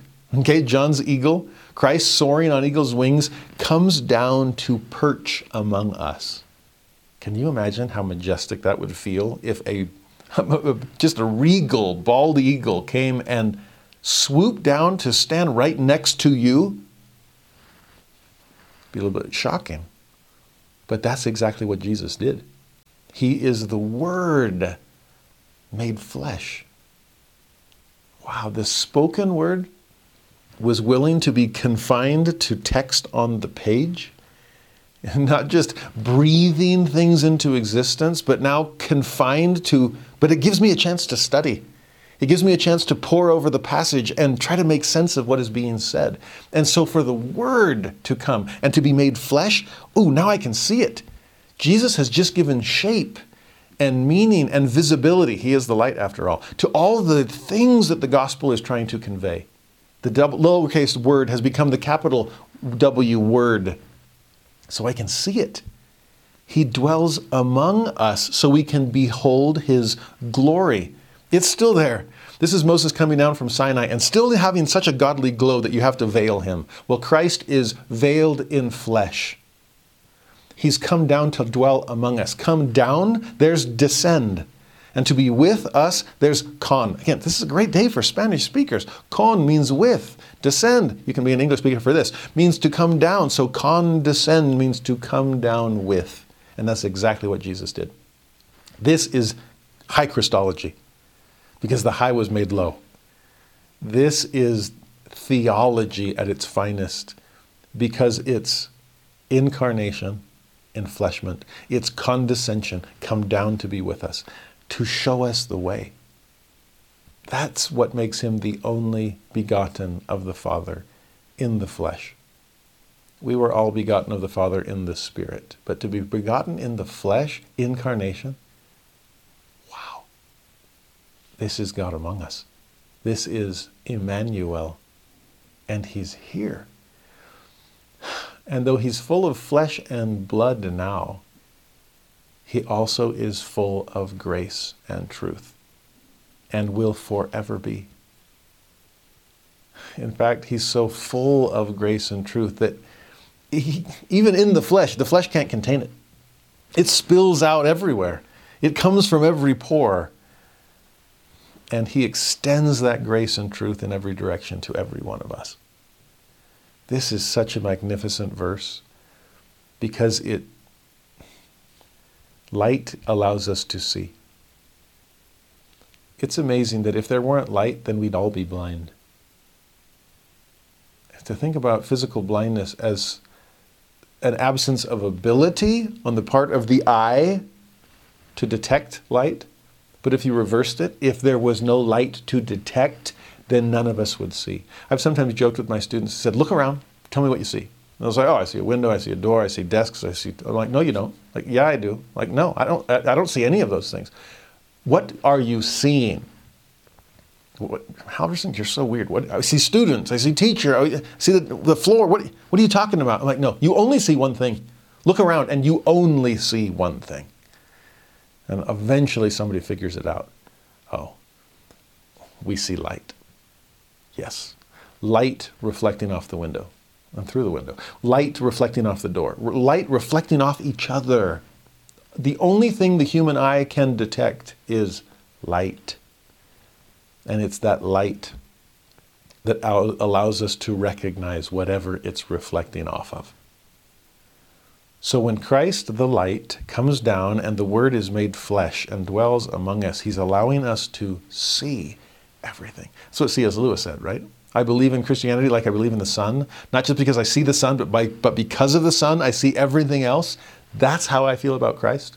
I see Him, but because I see Him, I see everything else more clearly. It's, it's genius. And so for the Word to be made flesh and dwell among us, that's that's what the good news looks like. That's also what the good life looks like. You've acted it out. Let me ask you this. If you have to assemble something or fix something, would you rather read an instruction manual or watch a YouTube video where somebody's actually doing it so you can see? Now, personally, I'd like to have both, honestly because sometimes I, I, have to pause the video so many times, and sometimes I wait, wait, go. I, how did, what did you do right there? Which number was that? And I've got to look at something and go, oh, that okay, that's more clear. But if I have both, and that's why I love the JST and the King James. Okay, capital word, lowercase word, uh, Jesus as the word, gospel as the word. Let's have it written. Let's have it acted out. And that way, best of both worlds, I can sit and pore and uh, pore over it and study on the page, but then just follow Jesus around for three years, as we'll do in the Gospels. And this is what, a, what life in Christ is supposed to look like. Love it. I, can see it all as I see Him. And please don't please don't take for granted what it cost Christ to make that possible. The way it's described by Paul to, in his letter to the Philippians in other translations it's even it's even clearer than the King James, but it talks about him Jesus realizing that his godhood was not a thing to be grasped. It's an interesting word.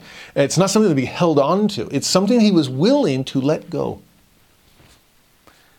and empty himself of his premortal divinity. To go from verse 1 of John 1 to verse 14, it's like, here's the word. But the word was made flesh? Really? He gave all that up? Wow, that's condescension as part of the incarnation. That's lowering himself to be like man almost. In our Christmas carol, mild he lays his glory by. Should be one of the most breathtaking lines that we sing that he would do that? He takes his glory and mildly lays it by. To have robes of righteousness in all their, their glorious splendor and to disrobe, to fold them up, mildly lay them by, and then go into our worldly wardrobe and say, Ooh, okay, I'll wear that. I love the line in another Christmas song called Welcome to Our World that says, Wrap our injured flesh around you. And that's the incarnation to a T. That's the condescension. All we have in our wardrobe is injured flesh. Would you consider wearing it? Of course, I will wrap myself up in it and then wrap you in the arms of my redeeming love. That's what this theology is teaching us. And the only way for him to do it is to pour out from his overabundance of grace and truth. By the way, there's a contrary there too. Most contra- many contraries will map over the justice and mercy one, which is one of the simplest for us to wrap our heads around. And if truth capital T, unbending, this is the way it is, maps over justice, then grace, with all of its enabling power, with all of its understanding and empathy and kindness and compassion, that maps over mercy. And so when the Lord is full of grace and truth, He's got them to the maximum, He's to, uh, to the full. And He knows just how just and just how merciful to be in any given moment. Times where we're beginning to relativize things, and He says, Oh, I'm full of truth. And times that we're too hard on ourselves, and He reminds us gently, I'm full of grace. And however much of either one you need, I've got the perfect recipe. Come and eat. It's actually interesting because much of what we'll see in the pages of the New Testament will be the Pharisees who strive to embody truth but have no grace. They will accuse Jesus of being all grace and no truth. Now, he was both to perfection. Truth is like the general approach, the letter of the law. Grace is the specific circumstance and the spirit of the law that will help you navigate it. Jesus has both. Then, verse 15 and 16 John, we're back to John the Baptist, bear witness of him and cried, saying, This was he of whom I spake. He that cometh after me is preferred before me. There's John's humility again. Okay, always shining light on the light, never standing in the way of the light itself. So he's coming after, but he's preferred before. For he was before me. There's some irony there. Even though John was born first by six months, he's the preparer of the way, and that's it. And the preparer might come first chronologically, but he comes second logically. He's only there because some, he's only there first because first and foremost is what comes behind. Okay? tailbacks always get more glory than fullbacks. Sorry for the fullbacks out there. But fullbacks go first. They plow through the line, they prepare the way, they open the hole so that the more famous running back comes behind. And that John understands it perfectly. He's totally fine with his role. He knows that Christ will come. And so the verse ends. And of his fullness have all we received, and grace for grace. Now sit with that sentence for a while. There's John. And John's going to be popular. People are going to love him. And yet he takes all of that popularity and just points people in a more divine direction. And hear what he says Christ, with his fullness of grace and truth, so full he wants to pour it out into us so that we can fill up a bit of the measure of our creation we can respond to the homing beacon within us. And we do it grace for grace. Now, here again, we have a lot to, to unpack. The idea of receiving of the Lord's fullness and receiving grace for grace, let's unpack it. First, JST. The Joseph translation of this says, For in the beginning, this is the whole passage, for in the beginning was the Word even the Son, who is made flesh and sent unto us by the will of the Father. Okay? So that kind of combines verse 1 and verse 14 all together in one statement. Yes, the beginning in the beginning was the word, not just the gospel. And the word was made flesh and sent among us. That was the Father's will. JST continues, and as many as believe on his name shall receive of his fullness. That's what we just saw from John and of his fullness have all we received.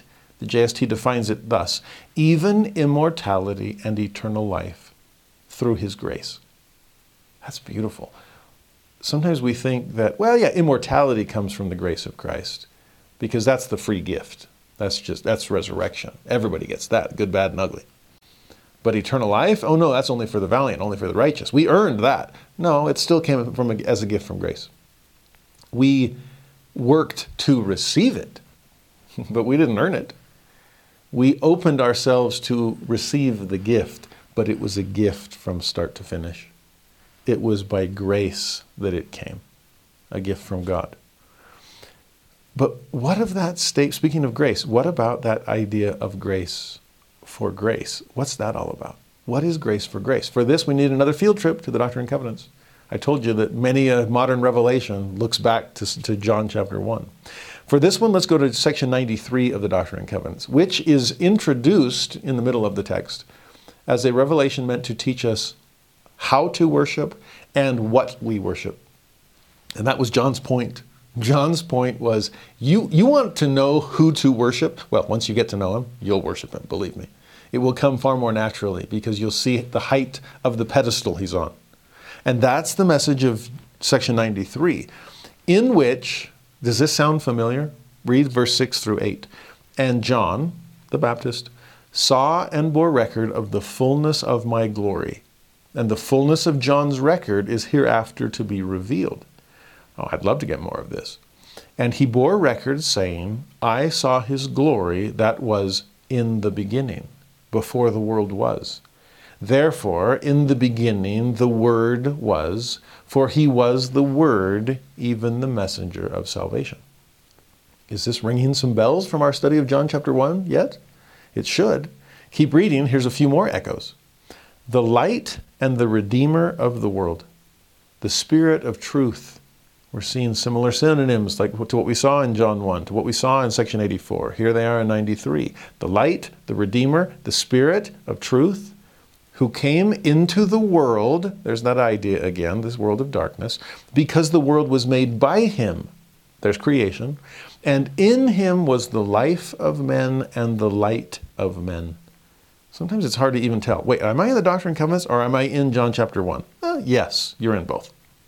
The worlds were made by him. Men were made by him. All things were made by him and through him and of him. And then the revelation continues. And I, John, bear record that I beheld his glory, as the glory of the only begotten of the Father, full of grace and truth. Even the Spirit of truth, which came and dwelt in the flesh, there's the word made flesh, there's incarnation, and dwelt among us, there's condescension. You see how, talk about inspired. It's almost like if God gave you the assignment, rewrite John chapter 1 and bring it all together and, and reformulate it in a way that, again, shines a glorious light on the light of the world. That's what Section 93 does. But then, about this last statement about fullness, full of grace and truth, about grace and going from grace to grace or receiving grace for grace, this is how Section 93 describes it. And I, John, saw that he received not of the fullness at the first. So he didn't come with it all. We saw last week that by the time he's 12, he gets it. he knows who he is. But he was still a helpless infant that relied upon his mother and father to provide and, pro- and protect those first years. So he didn't receive of the fullness at first, but received grace for grace. There's the phrase we saw in John 1. But then he, we add, and he received not of the fullness at first. Wait a minute, you just said that. Yeah, let me say it again. He received not of the fullness at first, but continued from grace to grace until he received a fullness. Oh, wait a minute. If I was uh, if I wasn't confused already with the concept of grace for grace, now you've tweaked it just a bit and now there's a grace to grace. What does either one of those mean? Well, let's figure it out. Grace for grace seems to suggest some kind of an exchange. I'll give you this for that. Grace for grace. And with that, I think of the parable of the talents, where the Lord gives his, or the master gives his servants money, talents, gifts. But gifts, and gifts that they, they weren't earned. No, here's five talents for you. Here's two for you. Here's one for you. Please do something with it. And then by the end of the parable, when the five now has ten, and the two now has four, and the one, uh oh, still only has one, what did you do with the grace I gave you? Can you return grace for the grace I gave you? Think about grace as enabling power. What will we do with that power? Think about grace as uh, kind of recharging our batteries. Now, what are you going to do with the, with the battery power? And if you will take the grace, the talents, the gifts, the light that I've that, that God has given me, if I'll take that and return it with increase. Show him what I've done for His glory and for my neighbor's sake, Father, thank you for this grace. I can't wait for you to see what I'm going to do with it. If your morning prayers were an acceptance of a day's worth of grace, and if your evening prayers were a chance to return and report on what you did with it, then you spent the day going from, or you spent the day in grace for grace. And that night prayer will be an exchange. Morning prayer it comes in our direction. Evening prayer it goes right back. And then guess what happens the next day? It happens all over again, but at a higher level because you're growing up in God. You're, you're practicing. You're proving yourself worthy of a greater amount of grace than you were given before. Isn't that what happened with the man with the five talents? Now he has ten, and the one that did nothing with it. I gave grace. There was no grace to return. Well, take it and give to the one with the, mo- the most. Eh, because now he's at he's at ten. Oh, actually, now he's at eleven. What are you going to do with that? I can't wait to see. And so, if our grace for grace is the exchange, then our grace to grace is our progression.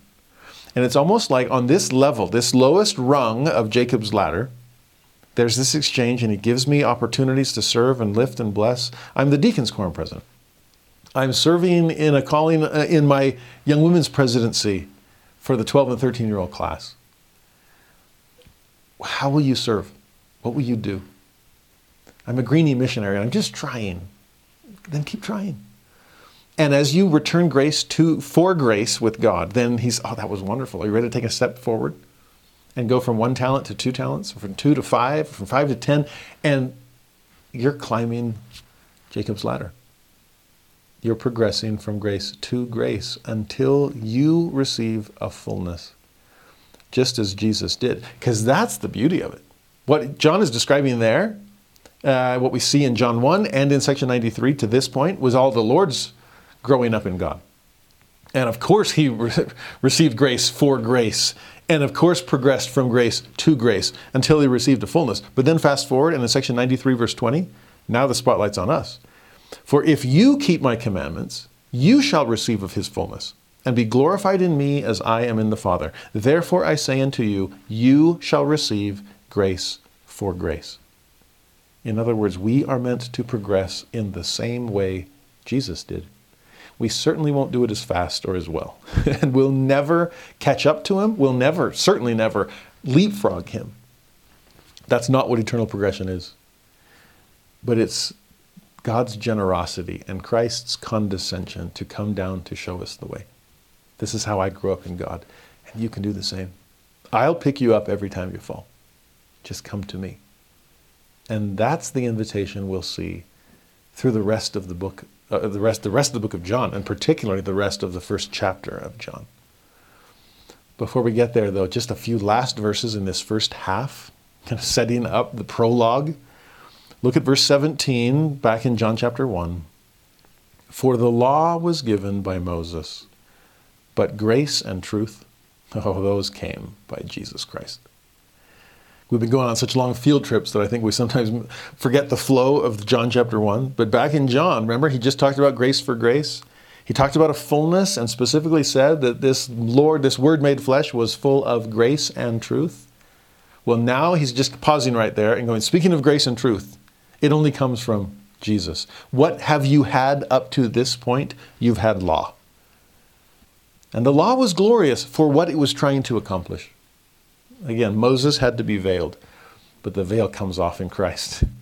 You see the Word made flesh. You see the glory of God. You see a fullness of light and truth. And it is meant to fulfill the law, not destroy it. You remember section 84? We were there already. But also in section 84, we're told that Moses sought diligently to sanctify his people that they might behold the face of God. That's what the law was trying to accomplish. The people just weren't prepared for it. So, Moses gave the law, but with an eye to its fulfillment that could only come in Christ. Christ comes to fulfill the law without destroying it. Christ comes to balance justice and mercy. Christ comes to show us how to apply the law to every specific situation. Letter, spirit, fusing together in Him. That's what He came for. One other, one other wrinkle here. Speaking of law, JST adds this For the law was after a carnal commandment. Goes back to that idea of born of blood or born of the will of the flesh. Yeah, the law came because we were carnal. We needed carnal commandments. Tell us how we're supposed to do it. To the administration of death, because nobody could live it quite perfectly enough.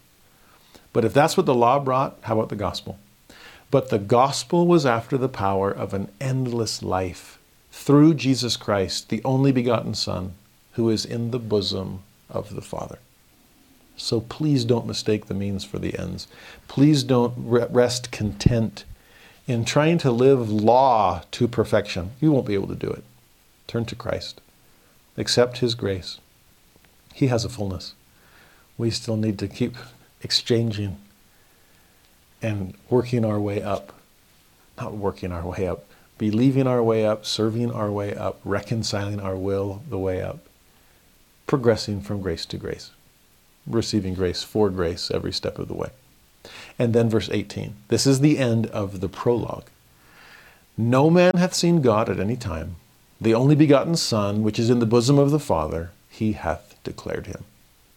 Now, as Latter day Saints, obviously, we want to pause there and go, whoa, whoa, whoa, whoa, what about, what about the first vision? Uh, to which we'd add, what about Stephen, uh, who sees the Father and the Son side by side in his vision in Acts chapter 7? Uh, am I missing something here? Well, yes and no. On the one hand, if we honor the King James, there is a sense here of you want to see the Father, then see the Son. Jesus himself will say that in John 14. So I'm okay with the King James as we have it if we understand it along those lines. You don't need to see the Father if you've seen the Son because that's what John is trying to convey. The eagle's wings, this is the Word made flesh. He dwells among us. He's not just with God, He is God, and now He's here. You can see it. Okay? There's never been a better example of like Father, like Son than this Father and this Son. But speaking of the Father and the Son as the two distinct beings that they are, the JST does add a clarification. It reads, And no man hath seen God at any time except he hath borne record of the Son. For except it is through him, no man can be saved. And there's a couple of ways to approach that. One is you're never going to see God unless you're willing to bear record of the Son as a result of it. And the other possibility is you're never going to see God except when God does the introduction and bearing witness of the Son. Which, sure enough, we'll see the baptism, we'll study the baptism next week, and you don't see the Father, but you hear him, and what is he doing? Bearing record of the Son. This is my beloved Son, in whom I'm well pleased. Joseph Smith in the Sacred Grove, he only saw the Father doing what? Bearing witness of the Son. Joseph, this is my beloved Son, hear him. That's what the Father does ever since the fall. He is meant he's, he is pointing us to his son, who then returns the favor and not only points us to the Father, but prepares us to return to him, personifying the Father every step of the way. Again, like Father, like Son, in a way that goes so far beyond anything else we could imagine. I hope, as we now turn from the first half to the second half, that we'll join John in that endeavor. In fact, join the Father in that endeavor. Because as soon as John comes knows Jesus, he bears record of him. This is like the shepherds all over again, who once they see Christ, this babe in Bethlehem, the world's got to know. We got to spread the good news. The Father spreads the good news. John the Baptist is spreading the good news. John the writer, John the evangelist is spreading the good news. Will you and I? He is our only hope. And the only hope of others is if we bear witness to them of Him. all that we've said so far. Oh, prelude, prologue, beginning. To me, in some ways, my one of my favorite parts of a symphony, if I go to, the, to hear the symphony orchestra, is when they're tuning their instruments at the beginning. There's just this sense of anticipation. The concert's about to begin, and you hear all this. It's it, it, there's not a melody. There's, there's not even harmonies. It's just this buzz, this sound. But mm, I, I love the sound. And that's the sense I get in those first 18 verses of John chapter 1. Uh, are we ready? Or have we tuned our instruments? The tuning fork's about to hit big time for the next 21 chapters. Is my homing beacon ready to resonate and draw me back to God? Because that's what we're going to see in the second half of John chapter 1. People responding to the light of the world as it's shining into the darkness. The flesh has come and been, or the word has come down to be made flesh. It now dwells among us. How will we respond? Will we come unto him, which is what we're created to do, or will we be in the bondage of sin and refuse to perceive or comprehend that light? We'll see, we'll see it all begin in verse 19. And this is the record of John when the Jews sent priests and Levites from Jerusalem to ask him, and we'll see what their questions are in just a moment. So we're still talking John the Baptist, not John the Revelator, not John the Evangelist, not John the Beloved, okay? But priests and Levites come out from Jerusalem. The Jews sent them. It's a matter of well, we do not want to go, you know, check it out for ourselves. But you, you priests and Levites that are supposed to be serving us, it's interesting that here's the apostate priesthood coming to to check out the true priesthood. John the Baptist will be the poster child for the Aaronic priesthood. He's the one that comes to restore it, right? Uh, but here's the old looking at the new. Darkness perceiving light. Well, will you perceive it? How will you react? They come and they ask, Who art thou? That's, that's what they're confused. Who are you supposed to be? He confessed and denied not. But this is his confession I am not the Christ, if that's what you're wondering. Uh, I, I, is there some kind of messianic hints behind your question? Who art thou? Because we're really wondering if you're the guy we've all been waiting for. Okay, the multitudes are starting to amass around you. Are you trying to create a following? Are you raising an army to, to throw out the Roman rulers? Are you he? It seems that John kind of reads the thoughts here, understands the assumption, and and confesses very clearly, and this is him to a T, never wanting to stand in front of the light. I am not the Christ. I will not steal the spotlight. I will not claim to be something I'm not. Well, okay, you told us who you aren't. We still don't know who you are. So they asked him, What then? Art thou Elias? And remember, Elias is the Greek word for Elijah the Greek spelling. So are you Elijah? Remember the end of Malachi chapter 4? I'll send Elijah. He's going to come to be continued, dot, dot, dot. Well, this is the, the next book of Scripture beginning. Have you returned? Elijah, is that you? We'll see later that John the Baptist dresses a lot like him, acts a lot like him. He is a New Testament equivalent of the Old Testament Elijah. Okay, camel hair and leather and all. Rough and un, unpolished. He's a rough stone rolling, all right. But are you the Elijah? The Elias? And John responds, I am not. Okay, over two. How about third option? Art thou that prophet? No, it's three strikes and you're out. He answered, No. Wait, that prophet? What? Who's that prophet? It's a Good question. We don't know 100% sure. Some have wondered. There's that, that oh, prophecy that's still weighing on the Jewish mind from Deuteronomy chapter 18 that Moses says, Someday there will come a prophet like me. He's the one you really need to listen to. So, who are you? Elijah 2.0? No? Okay. Are you Moses 2.0? He brought the law. Is that what you're bringing? Well, no, I'm preparing the way for the one that was that's bringing grace and truth. It's full of it. Uh, so no, I'm not that. I'm not that prophet that Moses was wondering about. Uh, what other prophets might there be? That's the question on Jewish on the Jewish mind all over the place, because not since Malachi have we had prophets. Not through that entire intertestamental period. We had some potential messiahs among the Maccabees, but prophets, no.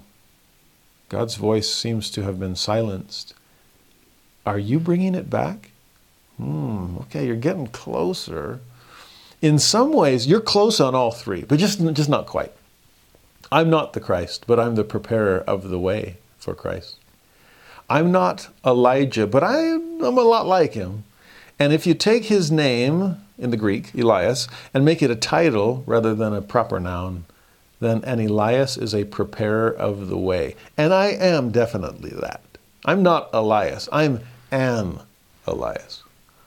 It reminds me of a story where a man was on a plane, Latter day Saint, and he was reading the book, the book of Mormon, and, and someone next to him on the plane looks over and says, Are you Mormon?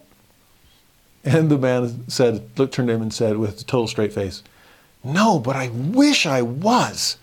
Man, because Mormon, I mean, he was a prophet, he was a general, he was a spiritual giant, military leader. The guy was incredible. I, I mean, yeah, I'm a Mormon, if that's what you meant, but I'm not Mormon, because that guy, wow. You should get to know him. In fact, you want his book? Uh, it was it began a great missionary conversation.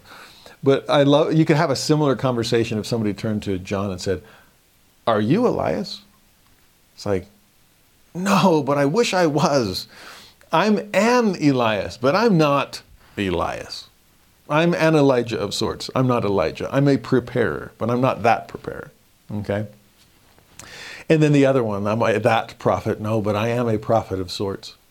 I am, in fact, Jesus will say, He's more than a prophet. Don't aim that low. Of all those born of women, there hath not risen a greater than John. They both loved each other and both built each other up, as good companions do. But all of this, which hopefully excites us to get to know John better, just frustrated his initial audience, at least those priests and Levites who'd come representing apostate priesthood. They still don't know who he is. They're still scratching their head. By the way, there is a JST of this as well that reads that he confessed and denied not that he was Elias. So that's the like, well, yeah, I'm an Elias, but not that Elias. So I, am not going to deny that I'm a preparer of the way. But he confessed, saying, I'm not the Christ. And they asked him, saying, How then art thou Elias? How can you be Elias without being the Elias? I don't get this. He said, I am not, then check this out, that Elias who was to restore all things. And they asked him, saying, Art thou that prophet? And he answered, No. So talk about a fascinating clarification. Are you Elias? Well, yeah. Are, are you that Elias that shall restore all things? Oh, no, no, I'm not that Elias. Again, if Eliases are preparers of the way, if they're all highway constructors uh, or, or foremen, if they're all cow catchers, if they're all fullbacks, if they're all clear the way and prepare the path for something that goes behind it, there's different roles to play then. There is an Elias of preparation, and then there's an Elias of restoration. One Elias to prepare, another Elias to restore. Hmm understand why that would perk up in Joseph Smith's mind? And as John the Baptist is clarifying, I am a, an Elias of preparation, but I'm not the Elias of restoration. He'll come later. He'll read all about it. And in a certain way, if you see John the Baptist preparing the way for Christ's first coming, Joseph Smith's role is to prepare the world for the second coming. Two Eliases working hand in hand. Then verse 22 and 23, back to the King James. Then said they unto him, Who art thou? You keep telling us who you aren't. Then who are you? That we may give an answer to them that sent us. In some ways, I wonder if they, again, the Jews are like, we don't want to ask. You priests and Levites do it. And then the priests and Levites like, well, we're not asking for us. It's those Jews that sent us. It's kind of hot potato. No, no one wants to be implicated in their curiosity or their interest. It's like we sometimes do. I have this friend who is wondering, they're in this situation, but it's not me, believe me. Why can't we just open ourselves and be vulnerable enough and open enough to say, Yeah, I'm really wondering. I don't understand this, but I want to. Can you help me? So, John, for my own sake, who are you? And what are you trying to accomplish? So again, they ask, What sayest thou of thyself? Okay, fine. Here's my straight answer. He said, I am the voice of one crying in the wilderness, make straight the way of the Lord, as said the prophet Isaiah. Well, looks like John knows the verse to put on his missionary plaque. Straight out of Isaiah chapter 40, that's my mission call. That's my role in life to prepare the way for Jesus Christ. I'm the voice crying in the wilderness, make straight the way of the Lord. I'm a highway builder. It's what I do. If John had a theme song to put next to his theme verse, it would be from Handel's Messiah. Every valley, right? That's, that's what it is. Valleys are exalted, hills are made low. The, the crooked are made straight, the rough are made plain. That's bring up, take the, cut off the top of the mountain, flip it over into the valley, so now it's all flat because it takes a lot of work to drive through a canyon. So instead, fill it all in. Then there's no switchbacks. Instead of crooked, it's straight. And you've leveled the road, you've graded it all out, so now it's a super highway that you can come to know Christ. That's who I am. I'm the voice in the wilderness, which also shows not only that John knew his Isaiah 40, he knew the words that the angel Gabriel had told his father in the temple. A preliminary baby blessing of sorts. To make ready a people prepared for the Lord. That's John's job. It means he also knew the baby blessing he'd received from his father, Zacharias. When all of that was explained, some of the first words that finally came out of that mouth, when his father was finally able to speak again. John gets it. He knows who he is. Most importantly, he knows who he is in relation to who Jesus is. And I'm here preparing the way. Now, that doesn't completely satisfy his audience. Verse 24 and 25 they which were sent were of the Pharisees. And who were the Pharisees? Remember, the ones that were so concerned about legal matters, about obedience, about propriety and authority and all of that. So, no wonder they're wondering about this. You, show me your credentials. Do you have the authority to be preaching these things? Who do you think you are? They go on with their interrogation, asking him, saying to him, Why baptizest thou then, if thou be not that Christ, nor Elias? JST adds, who was to restore all things. Neither that prophet. Hmm. Seems from that that the assumption among these Pharisees was that the authority to baptize would be limited to those types of people. I mean, surely only the Messiah can come and baptize. Only Elias's, because if baptism is some kind of preparation, then shouldn't you be an Elias to be able to do this? Shouldn't you be that prophet? Because if Moses brought the people through the water, what gives you the right to do something similar? Good questions. And what's John's good answer? Look at 26. John answered them, saying, Yeah, I baptize with water. But there standeth one among you whom ye know not. He it is who coming after me is preferred before me, whose shoe latchet I am not worthy to unloose. These things were done in Bethabara beyond Jordan, where John was baptizing. I love that passage. In some ways, John is so cryptic so delightfully evasive because he doesn't want the spotlight to be on him. It's not his purpose, not his, not his role. I just look at him, quit looking at me. Why do you care who I am? I don't. You should be asking the real question not who are you, but who are you preparing us for? Now, there's a question worth answering. And I'll give you that answer someone whose pedestal is so far above whichever pedestal my disciples are trying to put me on. I, am trying to kick it out from under my feet. No, He's the one that's coming. And yes, I do have the authority to baptize, but with mine, it's mere water. He will come. The one I can't, I'm not even worthy to shine his shoes, to latch or unlatch his, his shoe buckles. And that's such a King Jamesism because nobody's wearing latchets on their, on their shoes in ancient Palestine. I can't even lace up his sandals or unlace them, he would have said. But though I can never fill his shoes, I can prepare the path that those shoes will walk on. I can prepare the, the mountain upon which those beautiful feet will appear. That's my purpose. That's my point. That's what I'm trying to accomplish. Now, obviously, here we could talk a whole lot more about baptism. We're going to hold off till next week to do that because then we'll see the baptism of Christ in the Matthew, Mark, and Luke account. And we can remind ourselves of what John is, is giving us here. But speaking of giving us, the JST gives us one more insight into that passage. Where the KJV says, He it is who's coming after me is preferred before me, the JST says, He it is of whom I bear record. He is that prophet, even Elias who coming after me is preferred before me, whose shoe latchet I'm not worthy to unloose, or whose place I am not able to fill. For he shall baptize, not only with water, but with fire and with the Holy Ghost.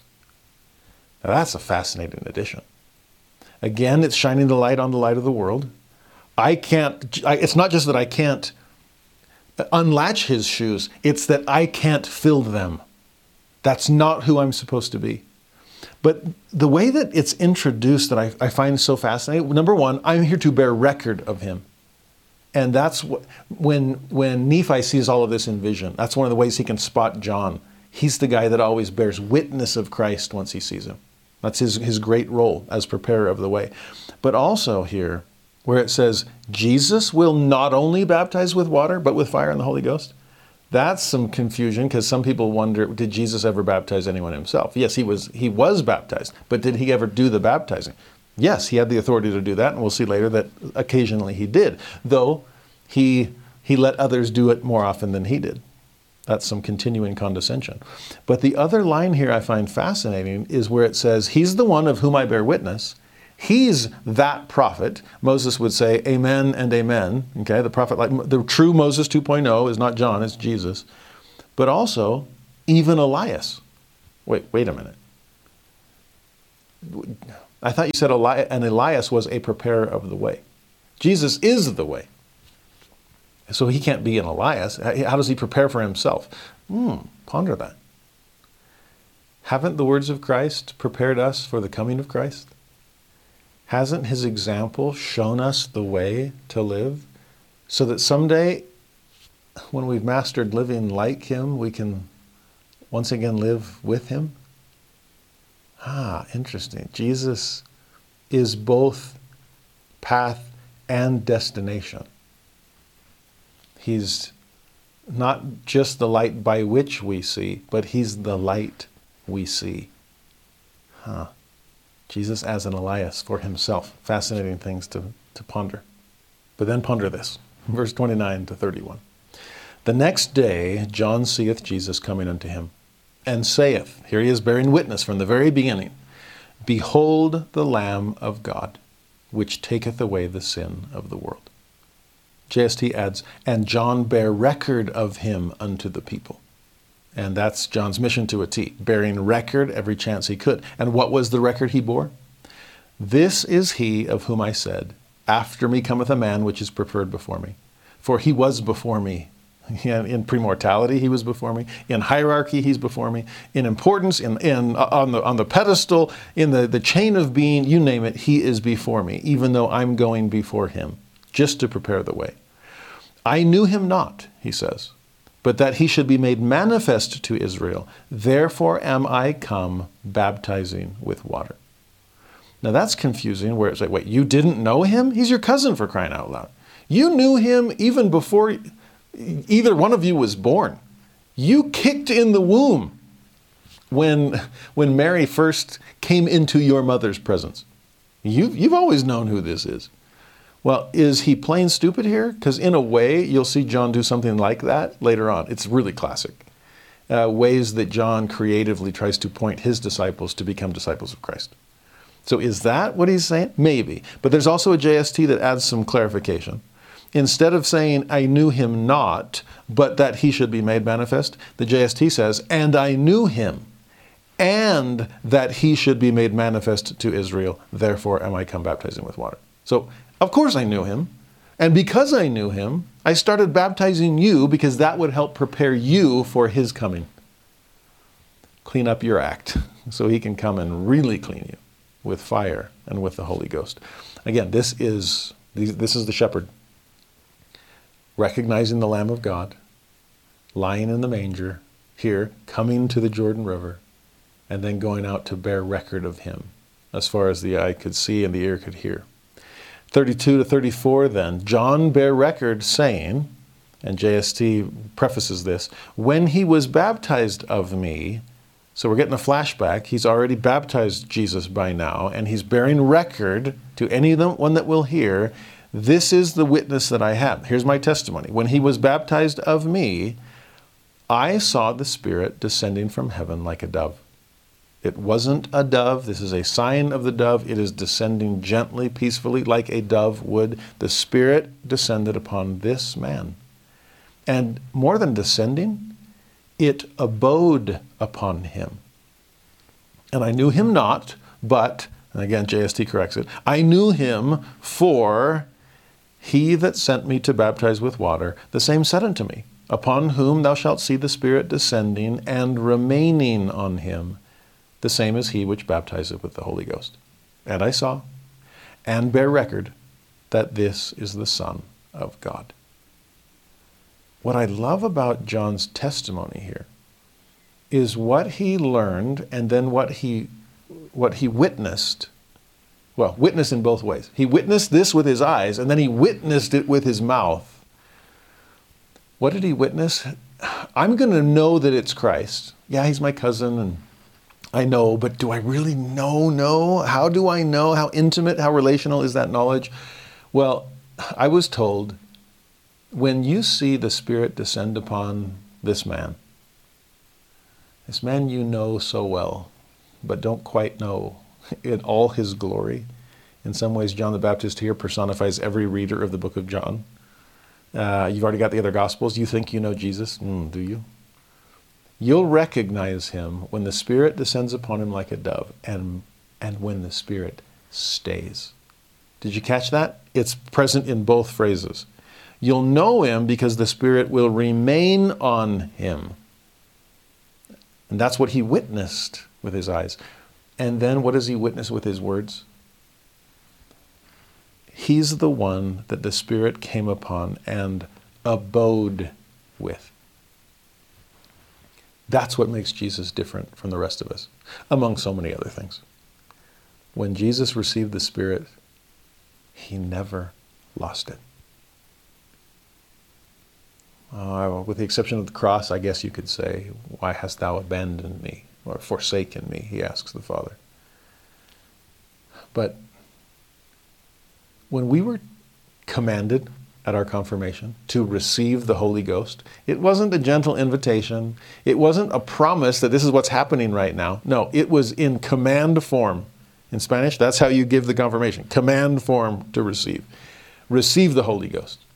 I've joked with my students that if you were saying it uh, completely clearly, you'd say, I lay my hands upon you, authority of the priesthood, right? Uh, I confirm you a member of the Church of Jesus Christ of Latter day Saints. And I say unto you, you better receive the Holy Ghost.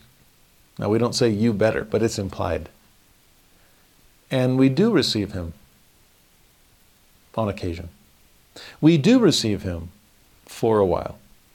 The promise, though, was constant companionship. That's the promise at the end of D&C 121, right? The Spirit can be your constant companion if virtue garnishes your thoughts unceasingly, if your bowels are filled with charity, if you're living the first and second great commandment, that is, if you're worthy of the Spirit from God and wanting to bless all those around you, then of course the Spirit will always be with you. Neither have you turned off the hose. That's what unworthiness does. Nor have you kinked the hose. That's what selfishness does. Sometimes we're worthy to receive the Holy Ghost, but if the Spirit stops with us, why would God keep sending it? No, let the water get to the end of the row. Unkink the hose for crying out loud. Or on the other hand, if I've got an unkinked hose, I want to help everybody, but I'm not tapped into the power source, then I've got nothing really to help you with. So I've got to have both. And the Lord always had both. He never broke the first commandment nor the second. His vertical connection with God was perfect. His horizontal connection to those around him was uninterrupted. How well do we receive the Holy Ghost? And better yet, will it remain with us? Will it abide with us? I chuckle with students sometimes about that verb because it's the verb we use is receive. And as an old football player in a previous life, I was a receiver. Uh, I went on. I went. I loved catching passes. That was my my love, and did it through four years of high school, and did it freshman year at BYU, and went on my mission. And I joked that I came. I left a wide receiver, and I came home a wider receiver. Uh, so I hung up the cleats and threw myself into something I had actually come to prefer. Instead of receiving passes, it was receiving the Holy Ghost and receiving opportunities to help other people feel it. So I'm like, forget BYU football. I want, let's go just east of LaVell Edwards Stadium to a place called the Missionary Training Center. And I, I transferred my talents uh, from the gridiron to the gospel. And, and BYU didn't miss me, believe me. But I would have missed out on everything if I didn't have the chance to teach at the, at the MTC. Anyway, as a receiver, I would joke with people going, it's so easy to receive. Piece of cake. It's so, totally passive. Because all you do is you stand there. And the quarterback throws you this pinpoint pass where the ball, the nose of the football, just gets wedged in your face mask. So you don't even have to lift your hands. And then these big, strong linemen come over and like pick you up and escort you to the end zone where the crowd goes wild, chanting, chanting your name because you received the pass and caught the touchdown. wow. It's so easy. Now, my students know better than that. And so they roll their eyes, and then I ask them, what does it take to receive the football? And think hard. What does it take to receive the Holy Ghost? You got to fight for it. You have to get away from the opposition. You have to put yourself into a place where you're open to it. We have an incredible quarterback, don't get me wrong, but he, and he can laser fire it right in there, but we have to be in a position to receive. Often it means coming unto Him, getting back towards Him to get the ball before the defense comes. And once you get it, you hold on to that thing, you protect it, and you do something with it. You move toward the goal. And that's receiving the Holy Ghost. I would hate to fumble my faith. I would hate to be stripped of the Spirit. I would hate to be held up at the line of scrimmage where I can't even get off the ball to get to a place where the ball can come to me. There's work to be done when we are told to receive the Holy Ghost. And there is work to be done to maintain the Spirit. Jesus did that work. It abode, it remained. And I pray that we'll do the same. In verse 35 through 37, then, the story begins to expand. We saw John begin his work. He is witnessing what he witnessed. He's a shepherd bearing testimony of the Lamb of God. And people are starting to gather to him, which was only a preliminary purpose, because then he could take his disciples and turn them into disciples of Christ, which is what he'd been from the beginning. So watch how it unfolds. These last 15 verses or so beautifully describe how people begin coming unto Christ. Verse 35 Again the next day after John stood, and two of his disciples. I told you John was popular. Lots of people have come to hear his message, to be baptized of him, to feel that they're beginning a new, fresh start. So, two disciples of John are standing there with him. And John, looking upon Jesus as he walked, he saith, Behold the Lamb of God. Same message, same invitation. We stop back in verse 29. And that's all it was. Well, looky there. Behold the Lamb of God. Look, no, but seriously though, I'm, I'm drawing your attention to him. Look at him. Behold him. And the two disciples heard him speak and they followed Jesus. Now that was incredibly concise. I'm sure there's a lot going on here, and it probably lasted for, it took longer than it took for us to read it, because these are disciples of John. How do you wean yourself off of one master and then find to go follow another one? It was hard to transition from my first mission president to my second mission president.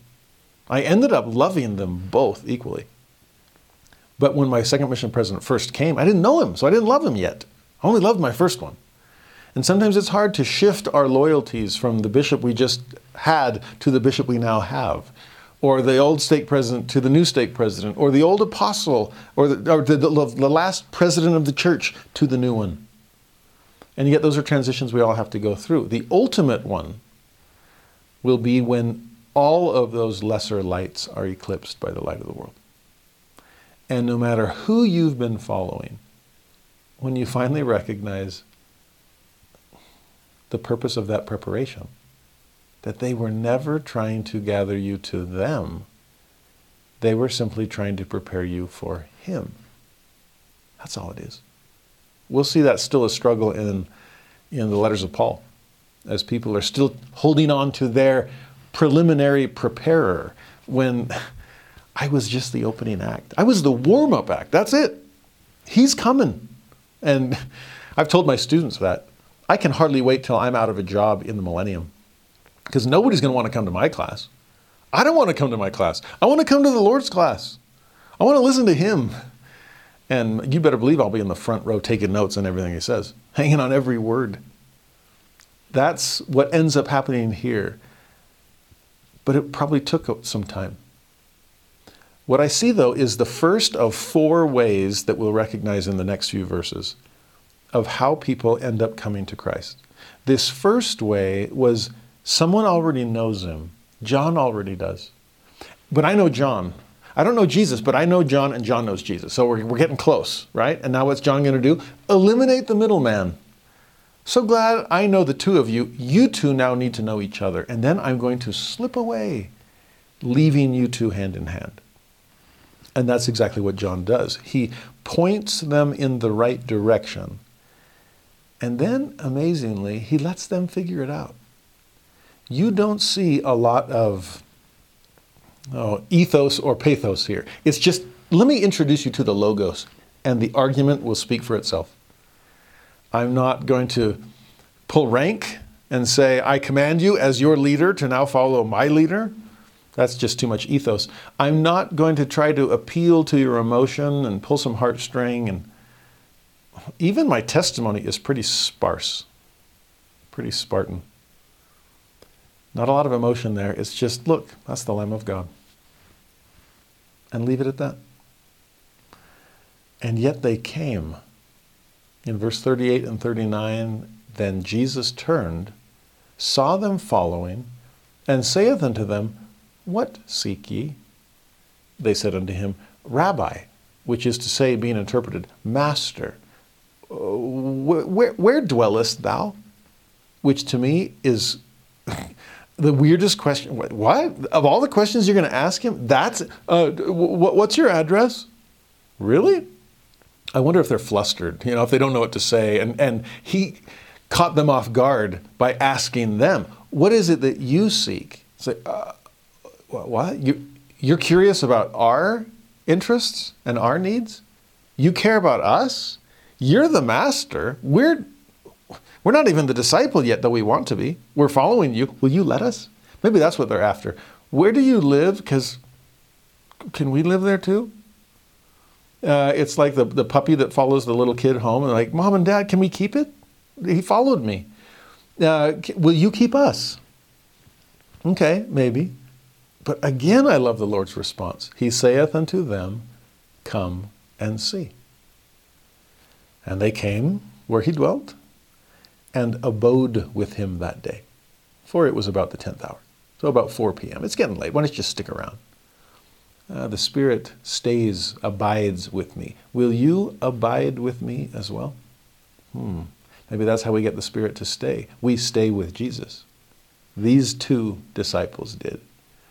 But notice the process. I love it. It starts with John, someone who knows. He bears his testimony. Just look. Just go see. And they see. And then John and then Jesus turns. What do you what what do you in fact what do you want to see? What do you hope to see? What seek ye? I think we need to do a lot more of that as missionaries, whether full time or member missionary. Because too often, instead of saying, What seek ye? we say, This is what you're supposed to seek. We have the truth and you need it, so let me cram it down your throat. Look at this and look at this and see, see, see. Instead of, What do you seek? What are you looking for in life? You remember how the book of Abraham begins, where Abraham says that he sought, he says, knowing there was greater happiness and peace and rest for me, I sought the blessings of the fathers and the right whereunto I could be ordained to administer the same. It's not just for me, it's for everybody else. I want to connect up and then connect out. I got turn on the, the faucet, uh, unkink the hose, let the water, let the living water flow. Abraham had it nailed. But I love what he was looking for greater happiness, greater peace, real rest. Where can I find that? I have a feeling instead of us assuming we know what people want and need, instead of us prescribing before we even diagnose, maybe as better spiritual physicians, we can sit with people understand where they're coming from, and ask those kinds of inspired questions. What seek ye? And once we know what they're looking for, guarantee the gospel will have the answer. And you can show them where it's to be found. Jesus opens with that. What, what do you need? And when they find when they ask a strange question, he just leaves it open to them. Just like John wasn't trying to force feed them faith, neither was Jesus. Uh, John wasn't saying, please follow, please follow him, please, and Jesus wasn't, please believe, please, he wasn't desperate. He had so much faith in himself, so much faith in them, so much faith in the process of self discovery. Just tag along for a while. Love to have you. And if you do, if you descend with me, you'll like the company. You'll want to abide. You'll want to remain. And so they did. In verse 40 and 42, the snowball continues. One of the two which heard John speak, so one of those two disciples that came and followed him, was Andrew, Simon Peter's brother. Now, here you might assume, oh, so the second was that Simon as well? No, we always talk about Peter, James, and John being this trio. And sadly, it seems like Andrew often gets left out. I love the portrayal of Andrew in, in The Chosen because he's more of a lead character, as he was in the John account. Andrew was John's disciple and was one of the first, I mean, the first, as far as John, the, the Gospel of John lays it out, to then transfer allegiance from John to Jesus. Uh, but it wasn't Peter that he was with. Now, if we always assume Peter, James, and John are together, then we can assume that Andrew is a fourth, uh, the fourth wheel, okay? That he's probably often with James and John as well.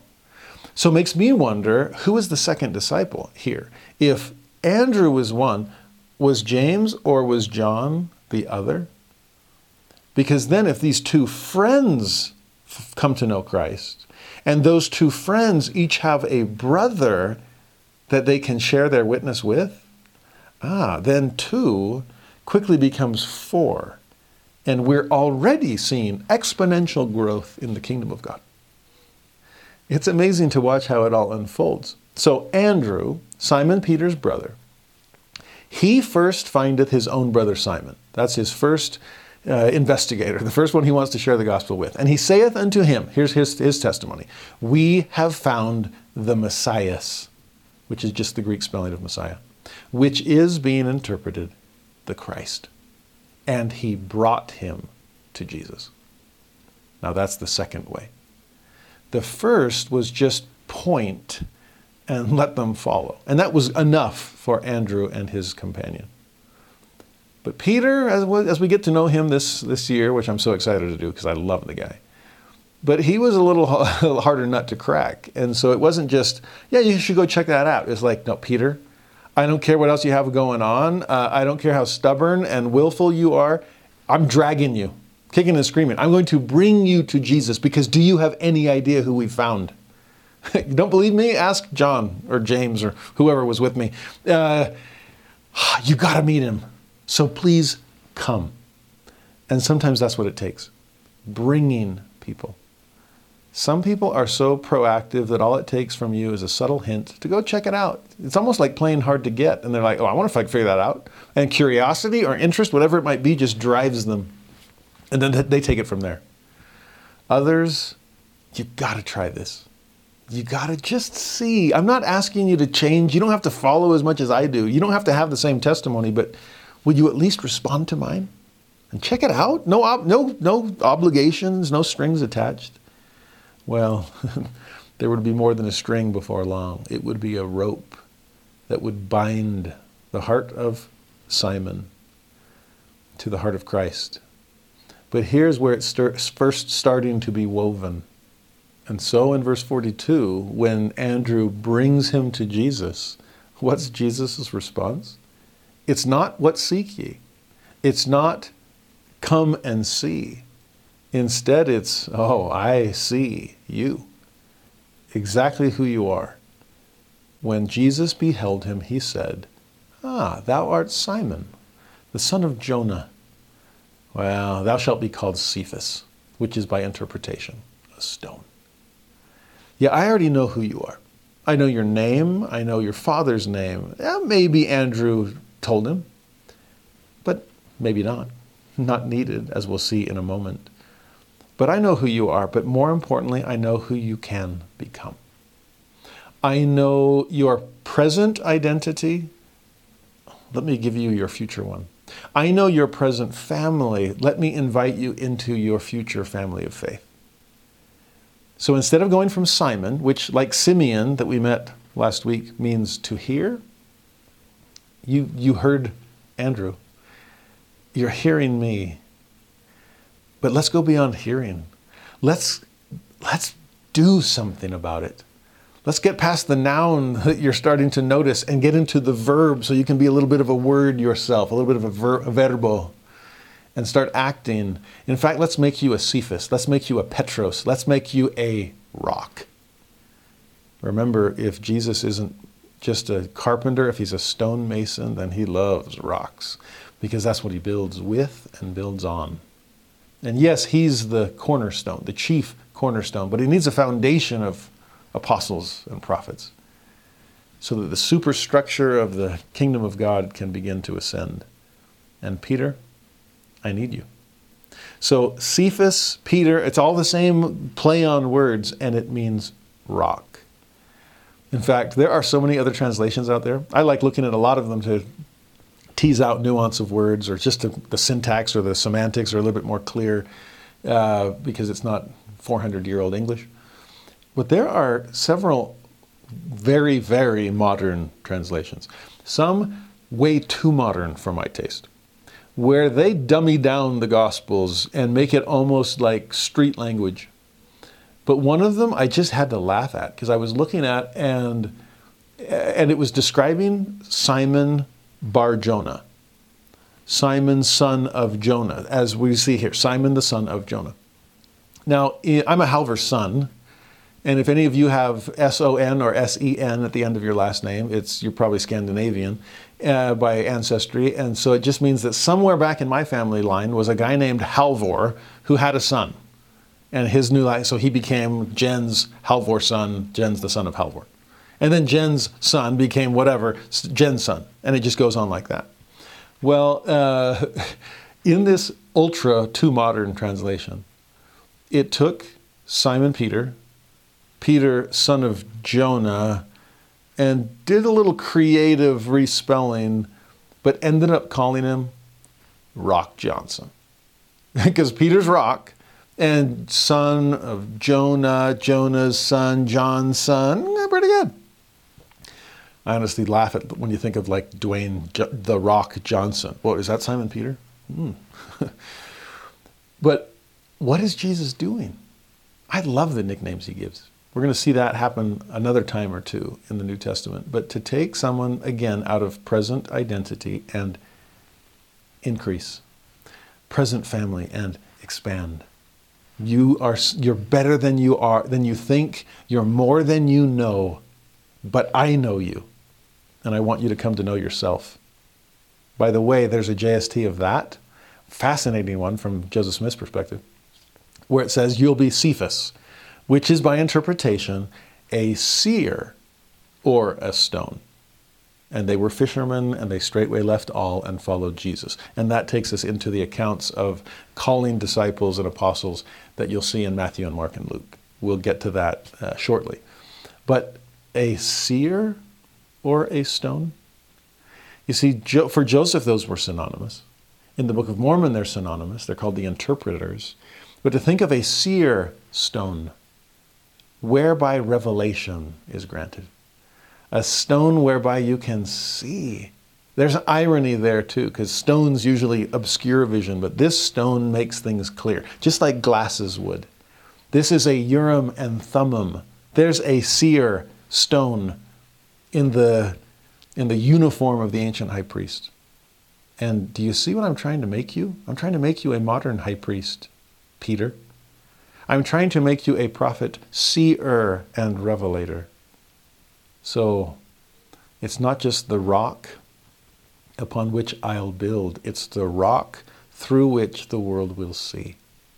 And they'll see, see me through your witness of me, if you'll follow. If you want, come and see.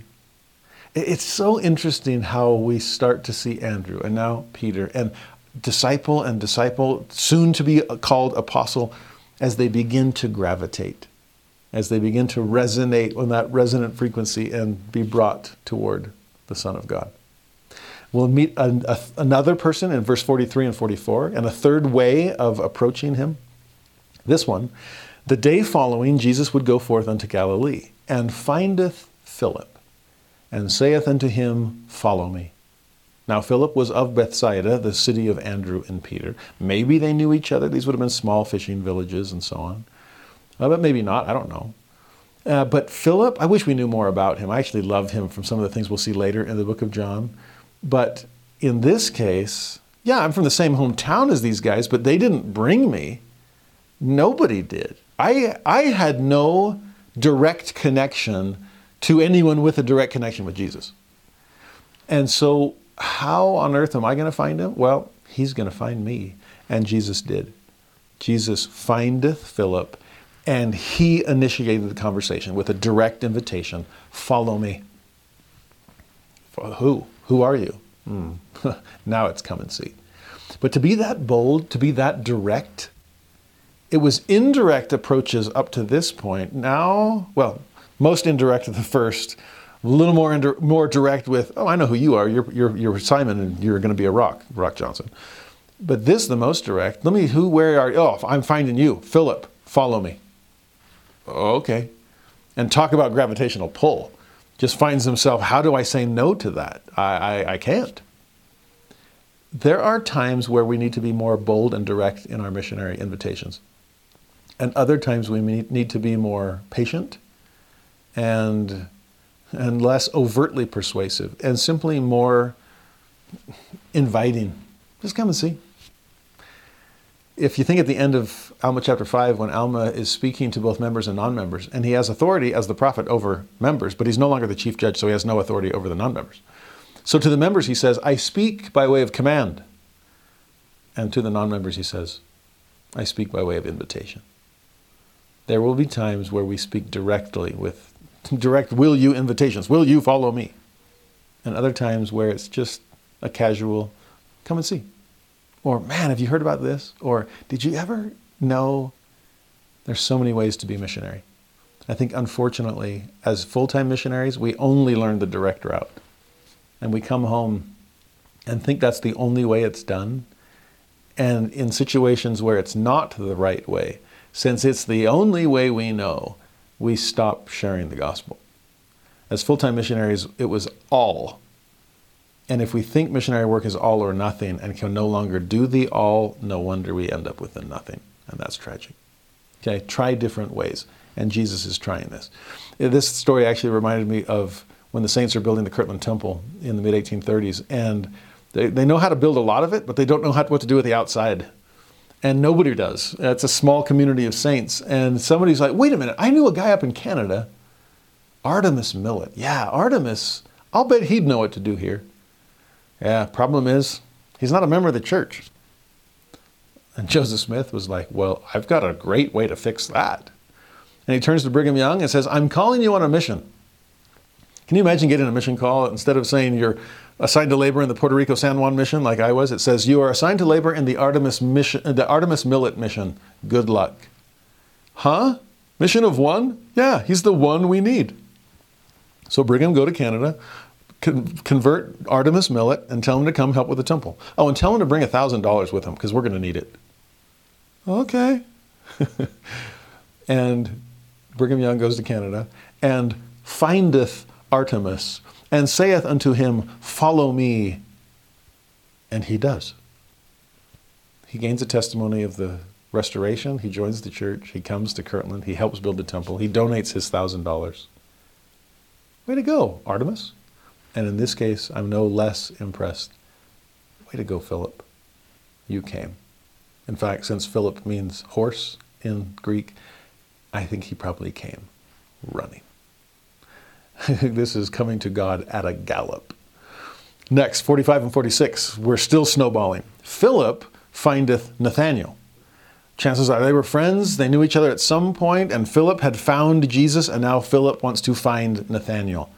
We went from two friends bringing brothers. Now we have a friend bringing another friend. And it's amazing word of mouth how this all unfolds. So Philip findeth Nathanael and saith unto him, We have found him, of whom Moses in the law and the prophets did write, Jesus of Nazareth, the son of Joseph. Now, this is the first time Moses has been brought up, the law, the prophets, writing. Hmm, maybe there's something about Nathanael that is more scripture focused. And so the best way to approach him is going to be basing some of the he hasn't met yet met the logos but he trusts the ethos of ancient prophets. And if these prophets have borne witness of the coming of the Christ the Messiah and he's here if you trust the authority of prophets then please trust who they've been pointing you toward. Let ethos lead you to logos. And so it does. But it takes a minute because Nathaniel's response is classic when, again, if he knows the scriptures that well, to the point that, wait, wait, wait, Moses talked about him, prophets talked about him, eh, and yet you called him Jesus of Nazareth, the son of Joseph? That you don't know your scriptures then. Because Nathanael said unto him, Can there any good thing come out of Nazareth? To which Philip saith unto him, like has been said so many times before, Come and see. I don't know. What, what's wrong with Nazareth? What's wrong with son of Joseph? Well, because Micah said he'd come from Bethlehem.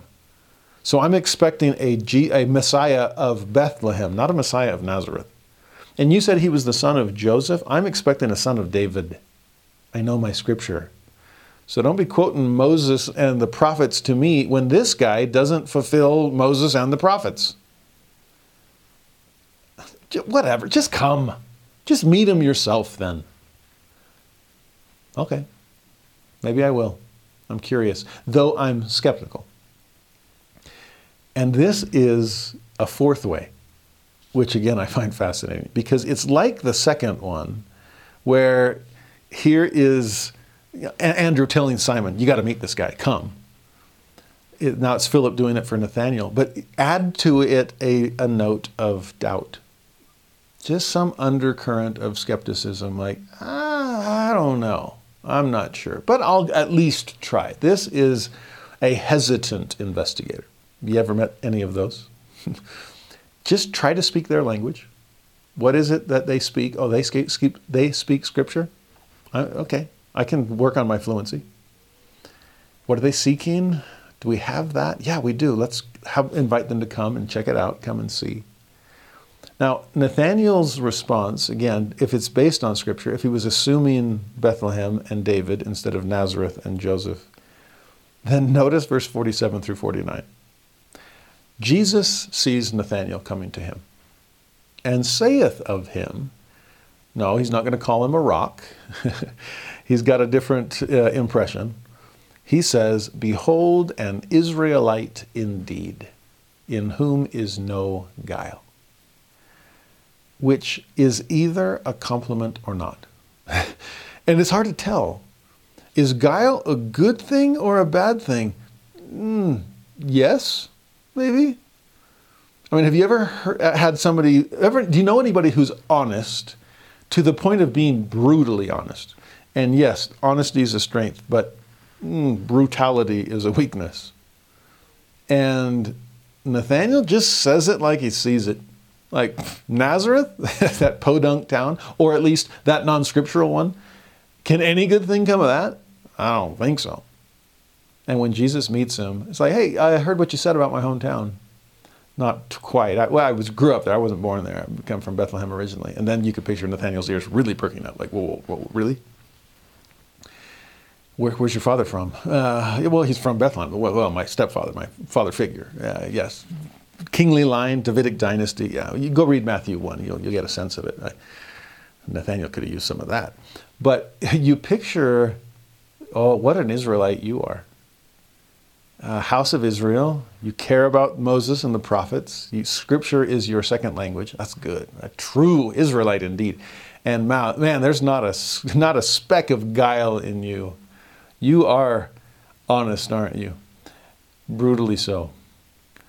And whether that was a full compliment, thank you for your honesty, thank you for speaking it like how you see it, whether it was a gentle mm, rebuke, like, ouch, you didn't have to say it quite so brutally, honestly, or whether it was a compliment about what he was right now, just a guileless Israelite, or an invitation to become something more than he was.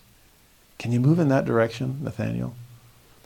To have honesty devoid of the brutality and have no guile, but in the kindest of ways.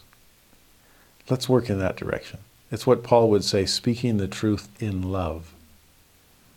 That was, that was very true what you said. Was it loving? Let's work on that. But Nathaniel responds, regardless of however he took that, that compliment or, or, or correction. Nathanael saith unto him, Whence knowest thou me? Which is a better question in my mind than where, where are you from? It's like, wait a minute. How on earth could you know me? I mean, I don't even know how you knew Philip. You just found him and then called him and he came. Wow, that's weird for strangers to meet and immediately click. But me, how do you know me? Whence knowest thou me? And Jesus answered and said unto him, Before that Philip called thee, when thou wast under the fig tree, I saw thee. Nathanael answered and said unto him, oh, Rabbi, thou art the Son of God. Thou art the King of Israel. Now, talk about a testimony going from skepticism to probably the strongest witness we've seen so far. I mean, yes, Andrew told Simon, We found the Messiah. Yes, Philip told Nathanael, We found the one the prophets were writing about. But for Nathanael, in an instant, to embrace that witness and then surpass it with a testimony of his own, not just to call him rabbi, that's a good start, you, wow, you are a master. You, will you be my spiritual sensei? Will you be my mentor? I just want to follow you. You're my rabbi. But more than that, you're the Son of God. Now, I don't even know if he really understood what he just said there. Because when we think Son of God, it's like, well, obvious. We understand that. This is the Word made flesh and dwelling among us. But first impression, does he get all that? I don't think so. I wonder, is this more of a, a modern, excuse me, a, a, a mortal version of the infinite and the intimate. You are a son. You're a man. You're like us, but as godly a son as I've ever seen. You are a true son of God with power to become like him. Who are you? And then the third, you're the king of Israel. If I'm an Israelite indeed, then you're my king indeed. And I will gladly honor you, follow you, proclaim you to your own people, of whom I am one. Oh, not bad for a skeptic just a few minutes ago. Just come and see. Come and try. I even wonder too when when Jesus said, Oh, even before Philip went to go get you, I saw you. You were sitting there under your fig tree. Now, I, I imagine that's probably literal. Is he sitting under a fig tree, uh, propped up against his back, and thinking about things and what is he going to do with life? And Philip comes and gives him purpose and direction and meaning. But I also wonder if he knows his scriptures really, really well, which it seems like he does. If he trips up over Nazareth, if he's introduced to Jesus by a focus on scripture, when I hear fig tree, if I know my Old Testament, what comes to mind? Oh, it's people at peace, at rest, retirement, resting under my vine and fig tree. Even George Washington knew that phrase and used it often. So I wonder, beyond the literal, which is of course possible, was Jesus saying something like, Oh, Nathaniel, when you were sitting at rest, thinking you had arrived in life and deserved an early retirement, when you had done well an Israelite indeed, no guile, knows the scriptures inside and out. You've served well, you've lived well. And there you were, ready to rest under your fig tree. I saw you and wanted to call you back to the work. This is senior missionaries that have spent a lifetime serving, living true Israelites and getting to a point where they can finally rest under their fig tree. To any of you in that situation, is the Lord looking? And does He see you? Enjoying some well deserved rest under the fig tree. But is He calling you to come? And will you? Nathaniel just might be the patron saint of senior missionaries because he left the fig tree behind with its ease and comfort to go follow Jesus doing very hard things. But if you asked Nathaniel, was it worth it? what would he say? Probably, come and see. Two last verses then. The conversation continues between Nathaniel and Jesus. Again, he's another one I wish we knew more about. I'd love him. But Jesus answered and said unto him, Because I said unto thee, I saw thee under the fig tree, believest thou? That's all it took? some recognition that how could he, he know something that he couldn't possibly know? How could he know what only I know? That's all it took.